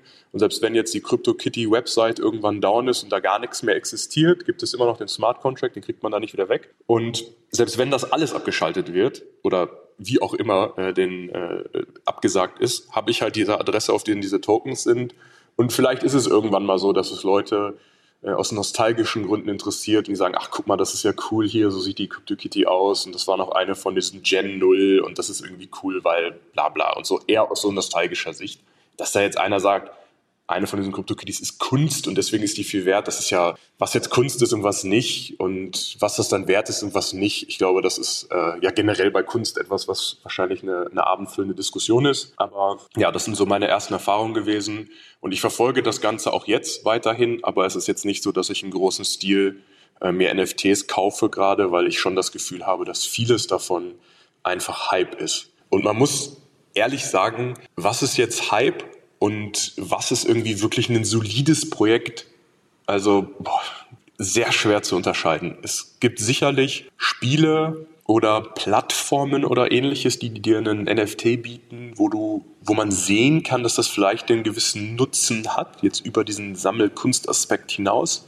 Und ansonsten würde ich sagen, ist es wahrscheinlich so, dass du herausfinden kannst, ob ein NFT-Projekt, so wie der Board 8 Yacht Club oder diese CryptoPunks oder ähnliches. Zur Zeit, als sie erstellt worden sind, natürlich haben die mittlerweile auch Visionen, wo es hingehen kann und sowas, aber zur Erstellungszeit würde ich mal behaupten, kann man nur erkennen, ob das jetzt was wird oder nicht, wenn man abschätzen kann, was die breite Masse mag. Sergio hat eben auch den Board Ape Yacht Club erwähnt, der in dieser Folge auch schon des Öfteren genannt wurde. Stars wie Madonna, Footballstar Tom Brady, Basketballstars wie Stephen Curry oder Shaquille O'Neal, Moderator Jimmy Fallon oder auch Justin Bieber sind hier investiert und haben mit dafür gesorgt, dass der NFT-Hype neue Dimensionen erreicht hat. Aber was steckt denn nun genau hinter diesem Board Ape Yacht Club, Kai? Ja, das ist ein, würde ich sagen, gesellschaftlich-soziales Phänomen, dieser Board Ape Yacht Club, der äh, die, das menschliche Bedürfnis so von, von Zugehörigkeit und Status irgendwo sicherlich äh, sehr, sehr gut adressiert. Ne? Also das kann man, glaube ich, auch als Rückschluss daraus ziehen, dass das Menschen sind, die das gegründet haben, die halt aus der Medienwelt kommen und da jetzt in einer ähm, und auch so popkulturell äh, geprägten Welt kommen, die das jetzt wirklich muss man sagen, sehr, sehr gut gemacht haben, da eben ja, ein hohes Bedürfnis erzeugt zu haben. Ähm, durch so Dinge, wie dass da halt dann irgendwie Prominente ausgestattet worden sind mit äh, eben solchen ähm, Board Ape Yacht Club NFTs, die, wie du richtig sagst, dann ja auch eine Eintrittskarte in diesen ähm, Club sind. Ne? Und zu diesem Club gehört es dann halt dazu, als allerersten Schritt, dass man da auch Zugriff auf so eine private Chatgruppe hat, also in dem Fall einen Discord-Channel, wo man dann eben theoretisch gesehen direkten Zugang hat, sich auch dann ja mit diesen Promis äh, auszutauschen und mit denen vielleicht mal sprechen zu können. Wobei sich da natürlich jetzt auch dann jeder äh, selber fragen muss, ob das jetzt wahrscheinlicher oder unwahrscheinlicher ist, dass diese Menschen in, in so einer geschlossenen Chatgruppe äh, jetzt aktiver und interessierter daran sind, sich mit Fremden auszutauschen, als sie das vielleicht bei Instagram oder so wären. Aber natürlich ist die Wahrscheinlichkeit, dass die Nachricht, die man dann so jemandem schickt, gesehen wird, wahrscheinlich höher, weil natürlich die absolute Anzahl an Menschen ein bisschen kleiner ist. Wobei man halt beim Board Ape Yacht Club schon ja auch im Kopf behalten muss, es gibt 10.000 solcher NFTs. Ne? Natürlich sind da jetzt nicht dann 10.000 Individuen, weil vielleicht haben wir auch einzelne, dann mehrere von diesen, von diesen ähm, Board Apes. Aber äh, grundsätzlich geht es bei diesem Club eben darum, dass ich da äh, mit Prominenten und natürlich dadurch, dass das auch halt eine sehr teure Angelegenheit, vor allen Dingen irgendwie mit ähm, besser Betuchten dann äh, die Möglichkeit habe, mich auszutauschen und dann eben auch an äh, veranstalteten Events und Partys und so weiter teilhaben kann. Und darüber hinaus, was man ja jetzt auch sehen kann, dass das auch ein bisschen so ein Netzwerk ist, was dann in sich bestimmte Vorteile noch mit sich bringt. Ne? Also dass die dann zum Beispiel bei sowas wie jetzt diesem kürzlich stattgefundenen Airdrop des, des äh, Board Ape äh, Token dann bevorzugt zum Beispiel bedient werden. Ne? Also da gab es ja jetzt praktisch eben auch einen, einen Kryptowert, der ähm, als sozusagen Ökosystem ähm, dienen soll, äh, bei dem dann auch die Besitzer von den Board Ape Yacht Club NFTs bevorzugt behandelt worden sind und dann natürlich auch dementsprechend die Möglichkeit hatten, ihre dann auf diesem Wege erhaltenen Token entsprechend an die, an die Massen, die vielleicht sich sie nicht leisten können, äh, jetzt wirklich so ein NFT zu kaufen, aber die trotzdem irgendwie ein Stück von diesem Hype-Kuchen haben wollen, dann, ähm, dann teilzuhaben. Ne? Und deswegen nochmal äh, schließend, also es ist wirklich äh, bemerkenswert äh, zu sehen, dass das so ein gesellschaftlich-soziales Phänomen ist, wo Leute eben ja das jetzt einfach schick finden, im Prinzip wie die teure Rolex oder äh, andere Statussymbole. Jetzt äh, mit so einem Affen, den man sich dann vielleicht irgendwie als Profilbild äh, bei Twitter machen kann oder eben irgendwie in Social Media anderweitig posten kann, hier, ich habe mir einen gekauft, äh, weil das zeigt eben erstens, ich kann mir das, das leisten und gehöre jetzt auch dann zu dieser elitären Truppe, wo vielleicht auch irgendwelche Stars und Sternchen äh, mit dazugehören. Ne? Und das finde ich insbesondere deshalb interessant, weil das natürlich auch in vielerlei Hinsicht eigentlich den Idealen für die ja diese dezentrale äh, Krypto, Blockchain und Decentralized Finance Welt eigentlich steht und stehen möchte, auch widerspricht. Weil äh, eigentlich geht es da ja gerade darum, dass das auch eine Umverteilung von äh, Vermögen und Zugang zu wirklich jetzt im breiteren Sinne Dingen, aber im, im engeren Sinne jetzt zum, zum Finanzsystem ermöglichen soll. Und jetzt dieser konkrete Anwendungsfall, wo es um den Club, diesen exklusiven Club geht, ist es schon eher so ein bisschen, als wenn das jetzt irgendwie was von Leuten eines bestimmten Standes für Leute eines bestimmten Standes wäre und damit irgendwie so ein bisschen so ein sich selbst ernährendes äh, Ökosystem und daher äh, und am Ende auch natürlich einigermaßen zentralisiert, muss man auch noch dazu sagen jetzt in diesem Fall. Ähm, und daher, also ich meine, du hörst es schon raus, meine Meinung jetzt zu diesem Board Ape Yacht Club ist jetzt äh, nicht die höchste. Also es ist spannend auf jeden Fall und es ist vor allem auch sehr gut gemacht. Das ist ohne Zweifel so. Aber welche Bedeutung das konkret jetzt irgendwie in dieser äh, DeFi Web 3 Bewegung am Ende wirklich haben kann. Und das finde ich, muss man halt auch schon jedem Projekt immer zugestehen, dass man guckt, was wollen die denn erreichen, wo wollen die hin. Das konnte man ja jetzt kürzlich in dem äh, ob versehentlich oder nicht veröffentlichten Pitch Deck sehen. Ähm, daran muss man es am Ende messen. Ne? Also wie gut sind sie dann auch, das zu erreichen und Potenzial hat es auf jeden Fall. Nun ist der Board Ape Yacht Club das bekannteste Beispiel für NFTs in Verbindung mit einer Clubmitgliedschaft. Das ist auch ein Bereich, der in der Musik jahrzehntelang sehr groß war. Gab es denn so ein Beispiel auch in der Musikwelt, wo NFTs mit einem Club verbunden wurden, Christoph? Sehr gut marketingmäßig umgesetzt hat das auch die Band Avenged Sevenfold, finde ich. Die haben ja so eine Art ganz exklusiven Fanclub eigentlich aufgemacht. Ein, also Fanclubs allgemein sind ja auch so ein etwas ausgestorbenes Phänomen. Und die haben das so dazu verwendet, dies, das so ein bisschen wieder aufleben zu lassen. Und äh, da ist natürlich in der heutigen globalisierten und digitalisierten Welt sind NFTs da ein super, eine super Möglichkeit für. In dem Fall Deathbats Club heißt, heißt das bei denen. Die haben dann, ich glaube, 10.000 davon rausgebracht und man konnte so ein NFT dann erwerben und konnte damit Teil, als Fan Teil dieses Clubs werden. Und da wurden sehr, sehr interessante, also für Fans natürlich super spannende Goodies dran geknüpft. Also ko kostenlose Konzerttickets, limitiertes Merch, was an die Fans dann rausgeht. Also sogar Metaverse-Gimmicks waren da, glaube ich, dabei. Oder, oder kommen dann wahrscheinlich noch in der Zukunft noch mehr dazu.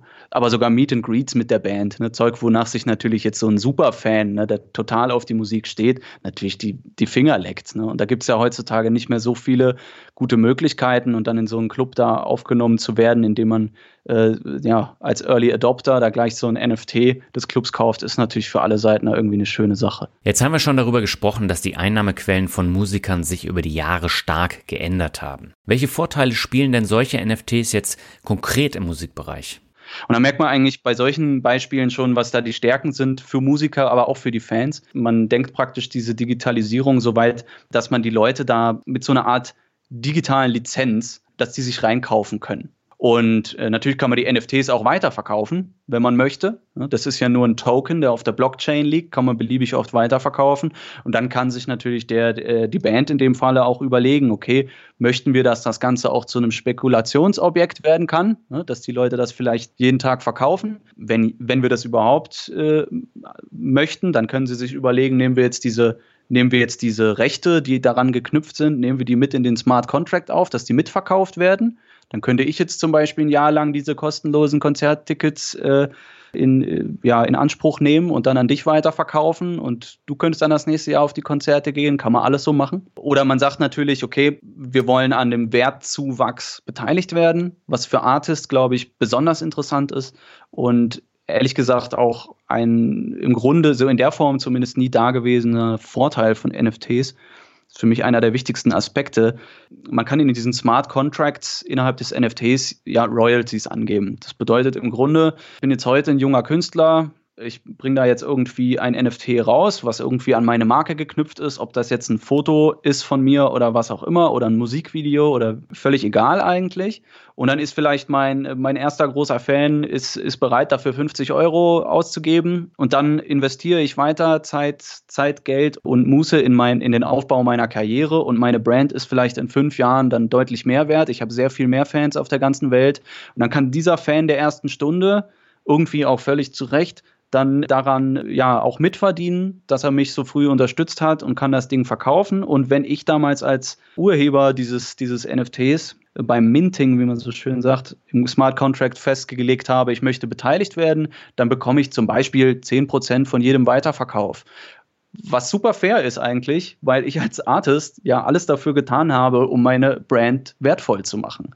Und das ist was, das gab es früher nicht. Ja? Wenn du jetzt als Maler irgendwie äh, im 18. Jahrhundert irgendwie ein Bild gemalt hast ja, und das war halt nur irgendwie auf heute umgemünzt 10 Euro wert, ja, dann hast du später bei, von dem Wertgewinn beim Weiterverkauf des Bildes nichts gehabt.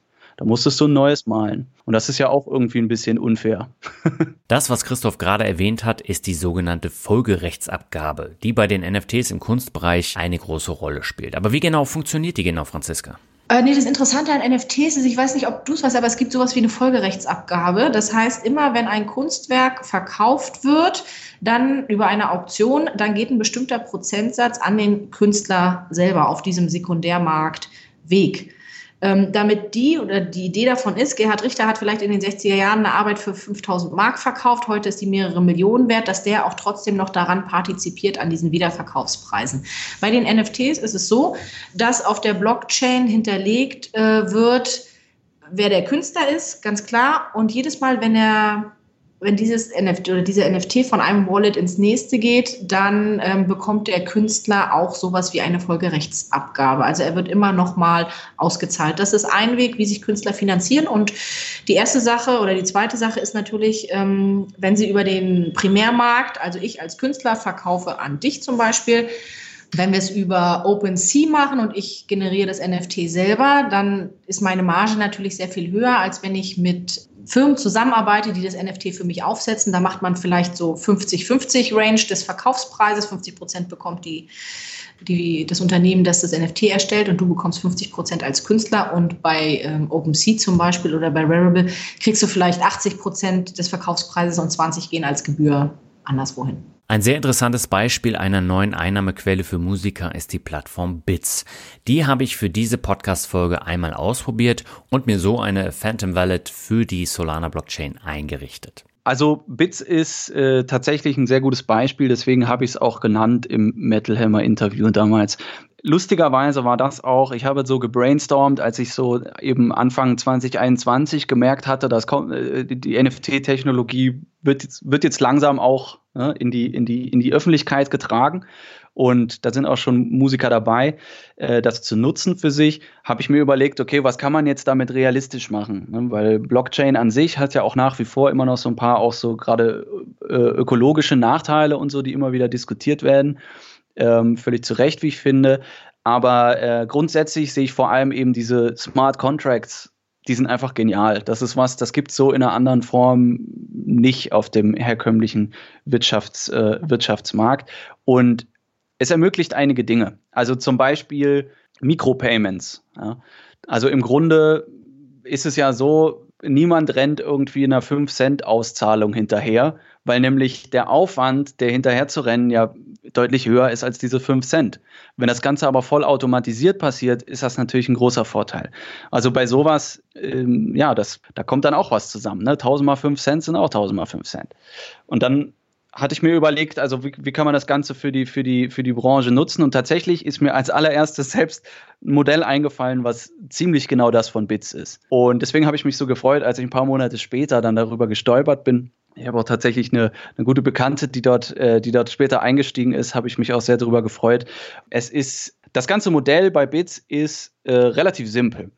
Wenn man sich wenn man sich ein bisschen in der Musikindustrie umtreibt, merkt man, eins der Haupt, Problemzonen ist eigentlich, dass die Musikschaffenden sehr lange auf ihr Geld warten. Es gibt relativ wenig Branchen, wo du vor allem unter Berücksichtigung eines so hohen wirtschaftlichen Risikos so stark in Vorleistung gehst und so lange auf die Rendite warten musst, wenn sie denn überhaupt kommt. Das ist natürlich ein riesengroßes Problem, weil dadurch haben wir traditionell in der Musikindustrie immer das Thema, du willst als Band ein Album produzieren und hinterher auf Tour gehen mit diesen neu geschriebenen Songs und so weiter. Das muss alles irgendwie finanziert werden. Und äh, deswegen hat man da immer so eine Abhängigkeit, klassischerweise natürlich gegenüber Labels und wird, muss dann da einen komplizierten, langen und fiesen Vertrag auch manchmal unterschreiben, um diese Kohle rauszukriegen. Das heißt, im Grunde ist es nur gut für die Musiker und damit auch gut für die Kunst, wenn, ja, wenn man irgendwie dort schnellere Prozesse findet. Und da klemmt sich Bits rein in dem Fall. Es ist im Grunde eine Art Crowdfunding für Künstlervorschüsse. So kannst du es dir überlegen.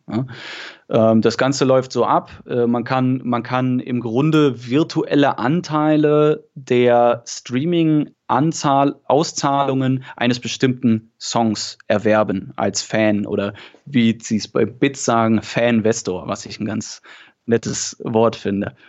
Und also du als Fan du gehst dahin oder auch wenn du einfach nur sagst, ich möchte da mitverdienen, äh, dann kannst du da hingehen und kannst sagen, okay, ich kaufe mir jetzt irgendwie einen oder mehrere dieser 10.000 Bits und da werden praktisch die Streaming-Einnahmen eines Songs, die noch in Zukunft generiert werden, vor Release des Songs veräußert. Das hat für den Artist und sein Management und sein Team natürlich den großen Vorteil, die sind direkt wieder liquide. Ja, die können dann zum Beispiel direkt die Kohle in das Musikvideo stecken oder in die nächste Single-Produktion. Anstatt jetzt da zwei Jahre drauf warten zu müssen, dass sich das Geld so langsam wieder zusammenfindet, damit sie wieder reinvestieren können. Weil im Grunde, also da sind ja Musiker nicht anders als jeder andere Unternehmer auch. Ne? Die brauchen Kohle, um arbeiten zu können.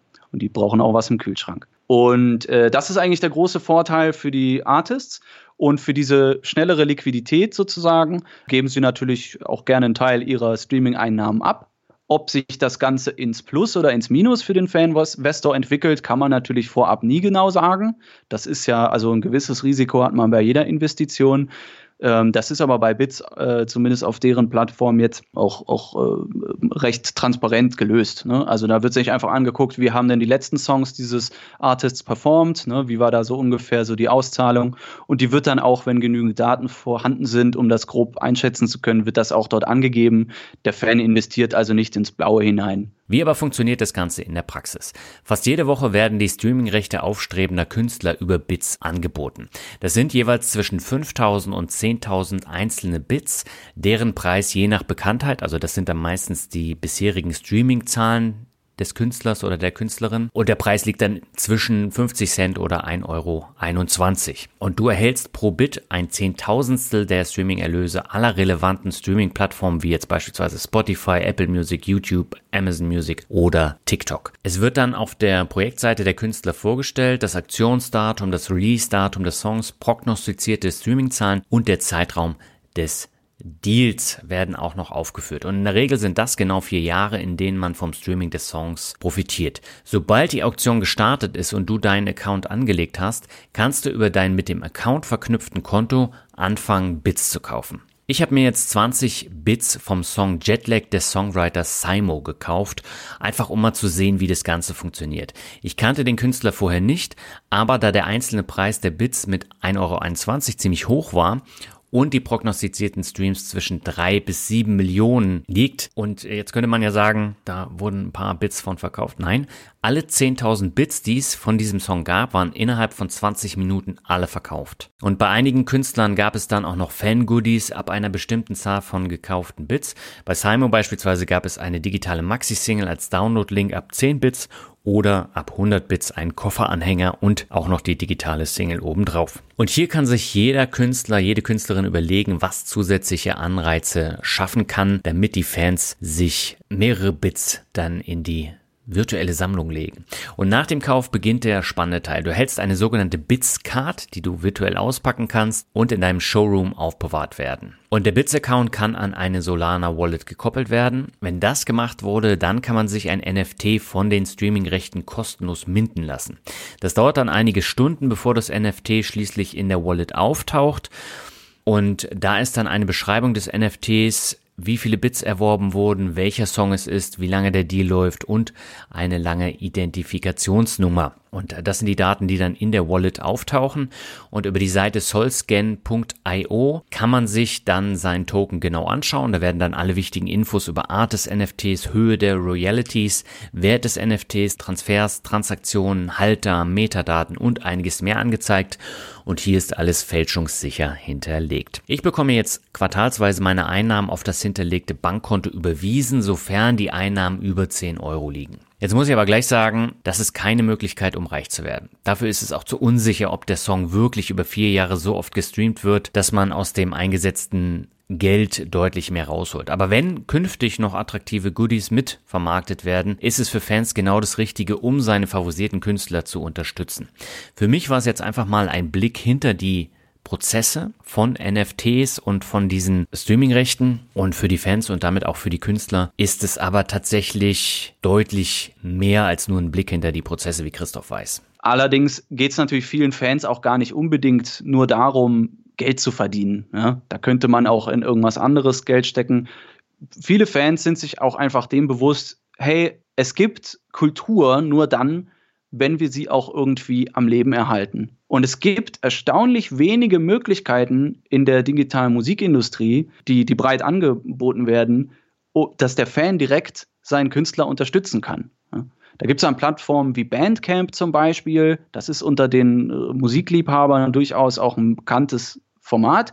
Ist aber zum Beispiel was, was sich in der Breite, äh, das, da kannst du im Grunde Musik und auch Merchandise direkt von, von, von Künstler zu Fan verkaufen, mit ganz, ganz geringen Abgaben an die, an die Plattform. Das ist was, was sich in vielen Ländern durchgesetzt hat, aber in, in Europa oder speziell jetzt in Deutschland hat das auch nicht so richtig gezündet. Man kriegt also oft, das, äh, oft die Aussage so, da sagt der Fan, ja, ich würde ja schon gern meinen Künstler unterstützen, das ist mir auch Geld wert, aber Spotify nimmt halt nur einen Zehner im Monat. Mehr kann ich gar nicht ausgeben.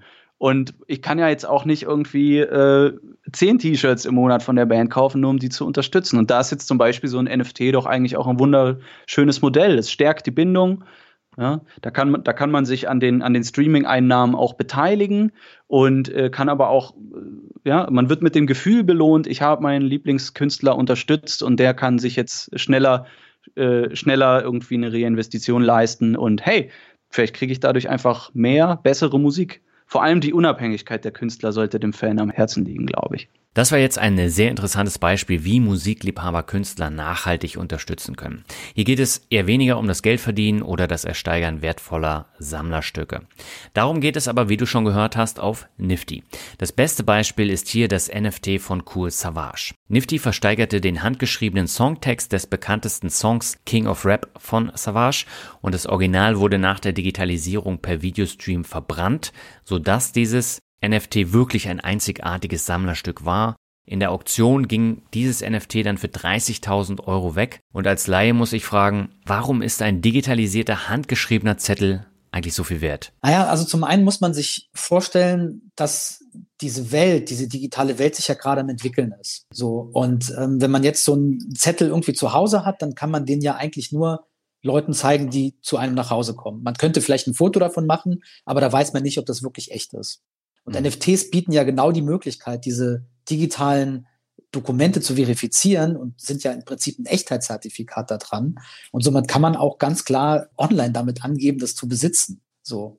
Und wenn man sich vorstellt, dass diese Welt ja immer digitaler wird, wird es halt auch immer wichtiger, digitale Güter zu besitzen. Und ähm, gerade dieser Text ähm, von King of Rap, von Cool Savage, ist ja emotional sehr aufgeladen. Äh, jetzt mal unabhängig von der Zeremonie, die wir da äh, gemacht haben. Das ist ja ein, wichtiger Bestandteil der Popkultur. Und zwar ist eben auch wichtig, diese Popkultur und die Emotionen, die damit verbunden sind, auch zu konservieren. Und das ist eine spannende Möglichkeit, die die Blockchain auch bietet. Also die Dateien sind ja nicht bei uns auf einem Server gespeichert, sondern die werden über IPFS und Arweave in die Blockchain transportiert, sodass ähm, man diese Dinge auch später weiterhandeln kann, auch unabhängig von uns. Das ist ein ganz wichtiger Punkt. Äh, man hat etwas, das man tatsächlich auch später noch handeln kann. Und bei Savage war das Spannende, das ist in der Auktion für 30.000 Euro weggegangen. Und am nächsten Tag äh, hat uns ähm, ein äh, Käufer kontaktiert, der das gerne gehabt hätte, aber die, das Auktionsende verpasst hat ähm, und hat es dann dem quasi Erstkäufer für 150.000 Euro abgekauft. Und auch da sieht man, was da auch für für Emotionen äh, da im Spiel sind und ähm, also dass, dass es den Leuten einfach tatsächlich sehr wichtig ist, sowas zu, zu besitzen. Das sind Größen, wo ich nicht weiß, was ich davon halten soll. Äh, es ist scheinbar für Fans wirklich ein einzigartiges Sammlerstück, mit dem auch viele Erinnerungen verbunden sind. Denn die anderen drei NFTs von Cool Savage, die blieben mit Preisen zwischen zweieinhalbtausend und dreitausend Euro noch im Rahmen.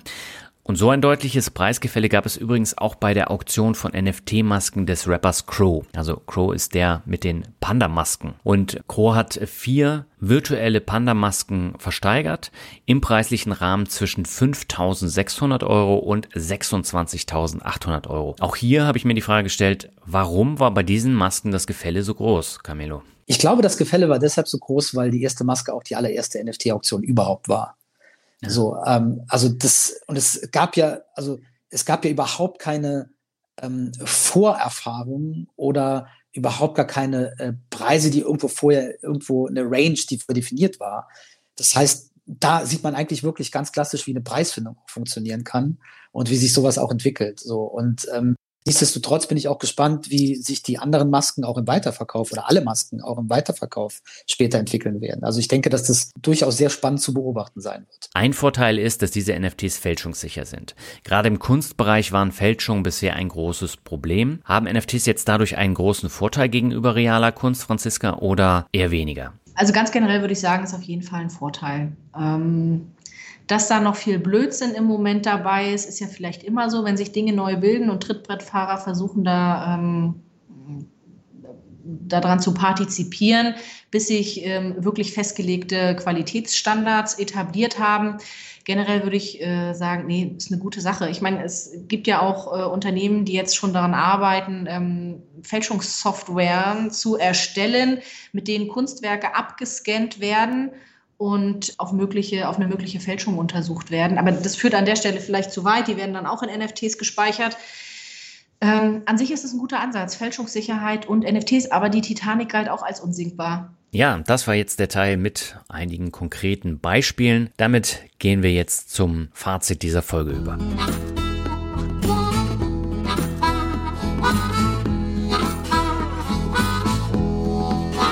Ja, damit sind wir jetzt beim letzten Teil dieser Folge angekommen und hier soll es um die Zukunft von NFTs gehen.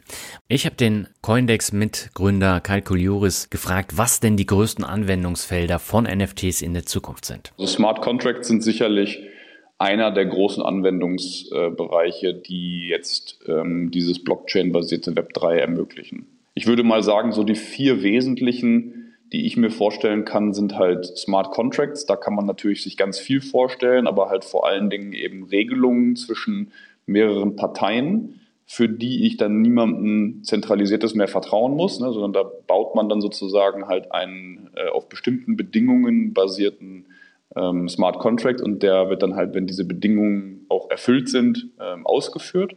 Das zweite sehr wichtige, äh, was mir eben einfällt, ist alles, was ähm, das Record-Keeping angeht, ne? also Registerführung irgendwie im, im weiteren Sinne. Das dritte ist dann äh, aus meiner Sicht eben das Thema äh, Finanzen, ja, also ähm, Investment konkreter. Und das vierte wären dann wirklich Währungsthemen. Ne, Währungsthemen würde ich jetzt immer noch von Finanzen durchaus auch, auch trennen.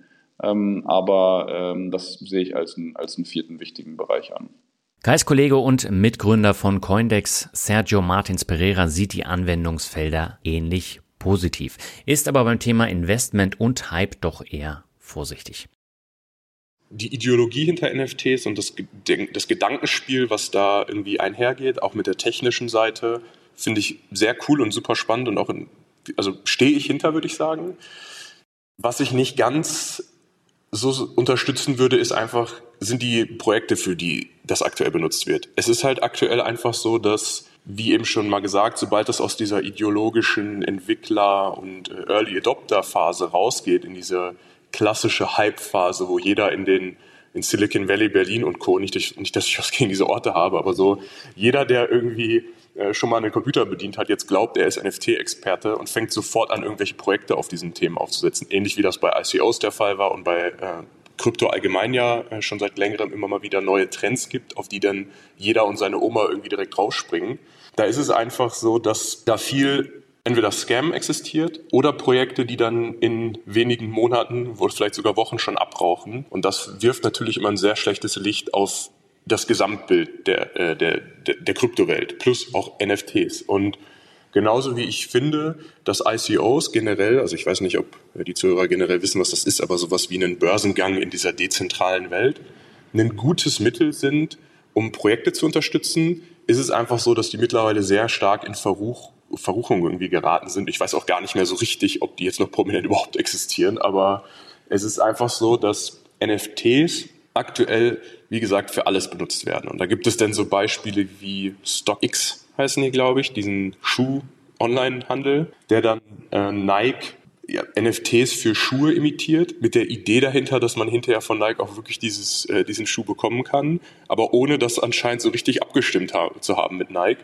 Das heißt, all diese NFTs sind jetzt in Anführungsstrichen irgendwie wertlos und Nike verklagt jetzt sogar diesen, äh, diesen, ja, diese Online-Plattform. Und das finde ich ist ähnlich wie es dann auch mit diesem Board 8 Yacht Club und Co. ist. Es mag sein, dass das aktuell einen Wert hat und dass man, wenn man einen davon hat, den jetzt auch für einen Gewinn verkaufen kann. Aber die Frage ist immer, wie sehr ist, ist irgendwie die, die jüngere Generation wahrscheinlich schon mehr, aber wie sehr ist auch jetzt die, die, die breite Masse dafür bereit, ihr Gedankengut über was ist Besitz irgendwie ein bisschen anzupassen, so dass jetzt ist bei, den, bei einem NFT, vor allem wenn es ein digitales äh, Gut dir irgendwie sichert, nicht mehr darum geht, einfach nur ein Bild anzuzeigen. Camilo Loporto sieht die Entwicklung von NFTs deutlich positiver als Sergio. Also ich sehe NFTs in fünf Jahren tatsächlich als eine sehr etablierte Sache. Also nicht nur jetzt im Kunstbereich oder äh, so wie wir es angehen, sondern wirklich, wenn es darum geht, Besitztümer in einer digitalen Welt darzustellen, ist das definitiv äh, Mainstream in fünf Jahren. Nifty will als NFT-Auktionshaus auch die Zukunft von NFTs in Deutschland mitbestimmen. Dafür haben sie einige interessante Projekte geplant und umgesetzt. Also wir gehen jetzt auch in den klassischen äh, zeitgenössischen Kunstbereich auch rein, was ein sehr spannendes Feld ist. Wir hatten vor kurzem mit äh, Jan Cook ähm, eine erste, äh, ähm, ja oder ein erstes äh, NFT im zeitgenössischen Kunstbereich gemacht. Wir haben aber noch weitere Bereiche, die wir, ähm, die wir angehen oder auch angegangen sind. Wir haben zum Beispiel mit dem Porsche Mantai Racing Team haben wir den Porsche Mantai, der das 24-Stunden-Rennen vom Nürburgring gewonnen hat.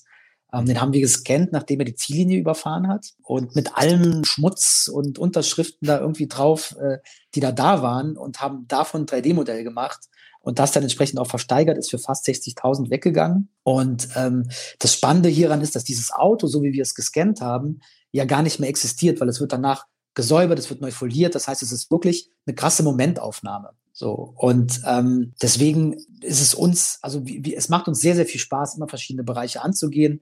Wir haben jetzt zum Beispiel ganz aktuell ähm, eine Kollektion mit italienischen Köchen gemacht ähm, und äh, einem italienischen 3D-Studio, ähm, wo wir ähm, ja, die wichtigsten Gerichte der technischen Küche zu audiovisuellen Kunstwerken quasi verbaut haben. diese stehen dann ab nächster Woche auch zur Auktion. Jetzt hoffe ich, dass in dieser Folge wirklich rüberkam, dass NFTs viel eher Sammlerobjekte sind als konkrete Investments.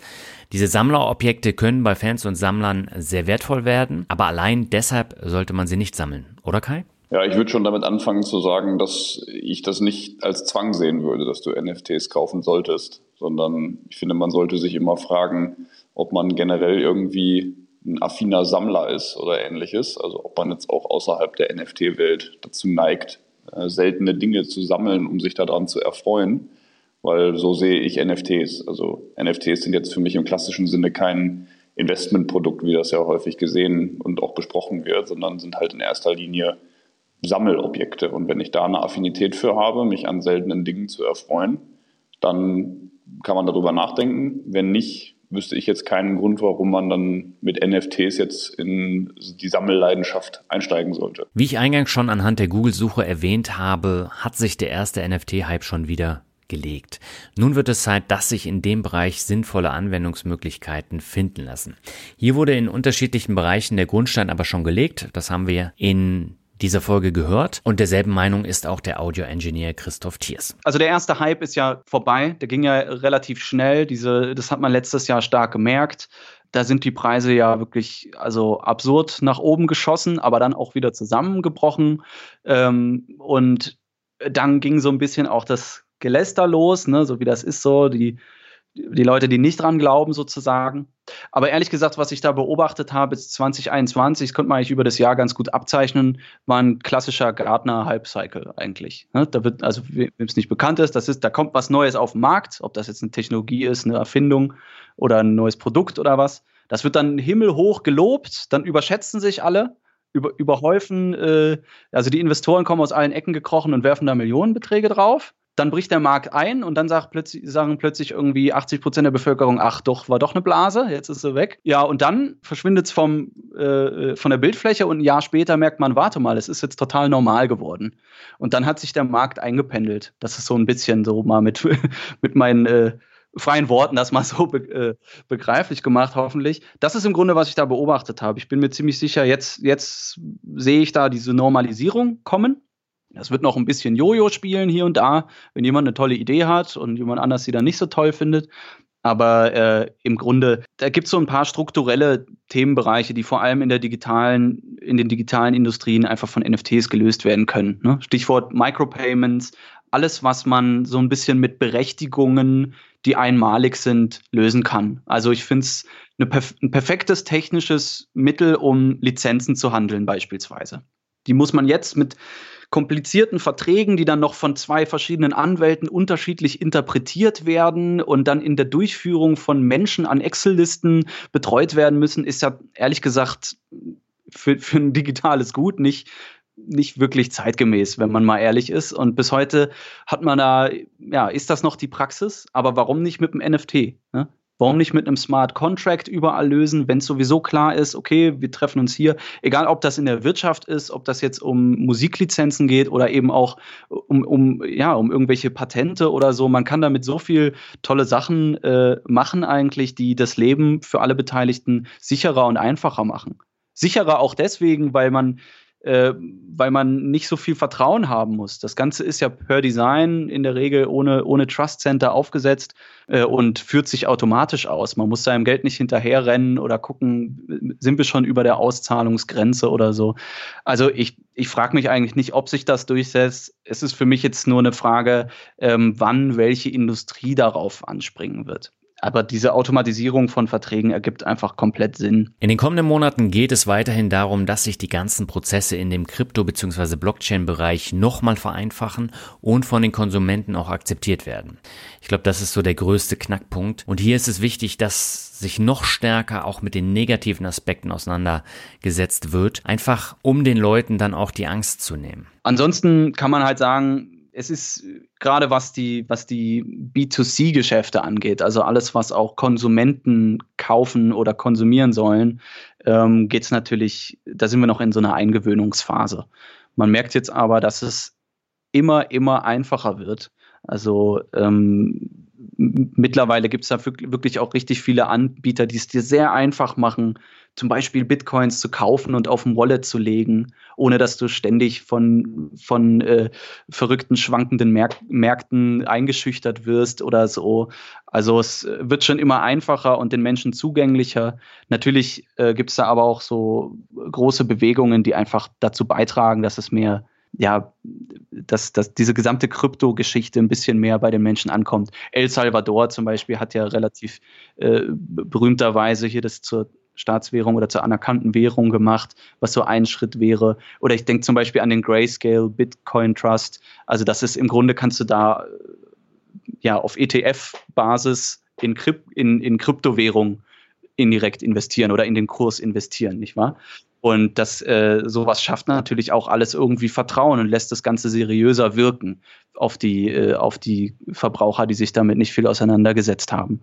Und äh, das zeigt für mich alles in dieselbe Richtung, um ehrlich zu sein. Je mehr, also das ist verknüpft, je mehr die Leute Krypto akzeptieren, desto mehr werden sie auch NFTs und deren Vorteile akzeptieren. Aber desto mehr wird man sich auch damit auseinandersetzen, was die, äh, was die negativen Aspekte davon sind. Ne? Also zum Beispiel ähm, gibt es da durchaus ja viele Angriffsflächen für Scamming und sowas. Da sind auch schon, ist sehr, sehr viel Geld auch schon gestohlen worden und äh, schwer nachvollziehbarerweise und so. Und Geldwäsche ist, hört man auch immer wieder, ist dort durchaus möglich in diesem doch anonymen Internetgeschäft und so. Ja, also das, das stabilisiert sich, denke ich, alles mit der, ja, mit der Annahme der Bevölkerung. Je mehr Leute das nutzen, desto sicherer für uns alle.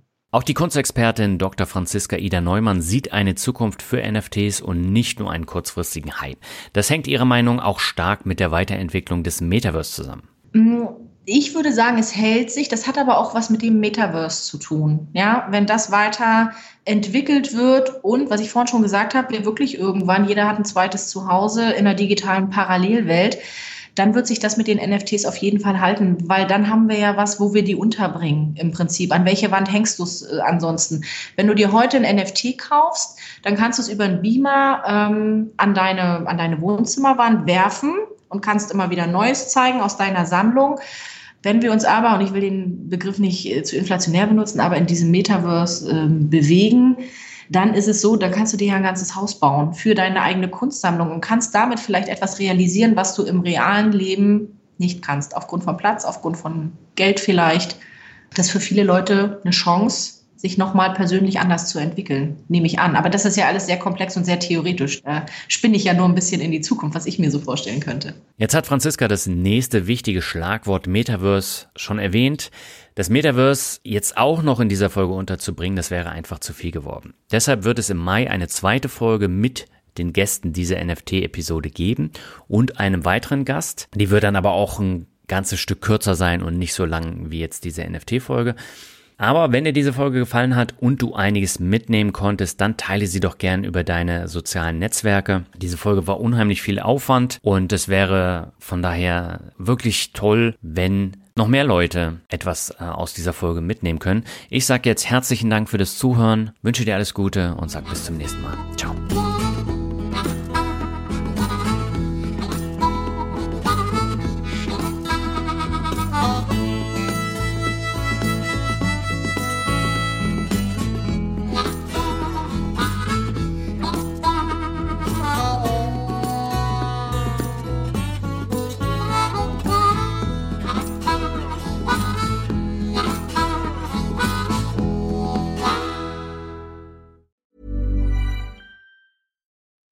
Hello, listener. Is it me you're looking for? As brands, we're always wanting to make a connection, to find the person you can rely on, the one that's there every week, month, or year, and always has your back when you need them the most. It's a little like matchmaking, don't you think? With ACAST podcast ads, you can filter for your exact dream audience so you can find the ideal customer for your business. The Romeo to your Juliet, the Rachel to your Ross, the Bert to your Ernie, and avoid those red flags and time wasters. Your ads can communicate with them in the most intimate way possible a one on one conversation, a chance meeting in the gym, or a coffee shop. So go on, give it a try. With over hundreds of thousands of listens a month, your person is probably here. Get closer to your audience. Make podcast ads with ACAST. Head to go.acast.com to get started.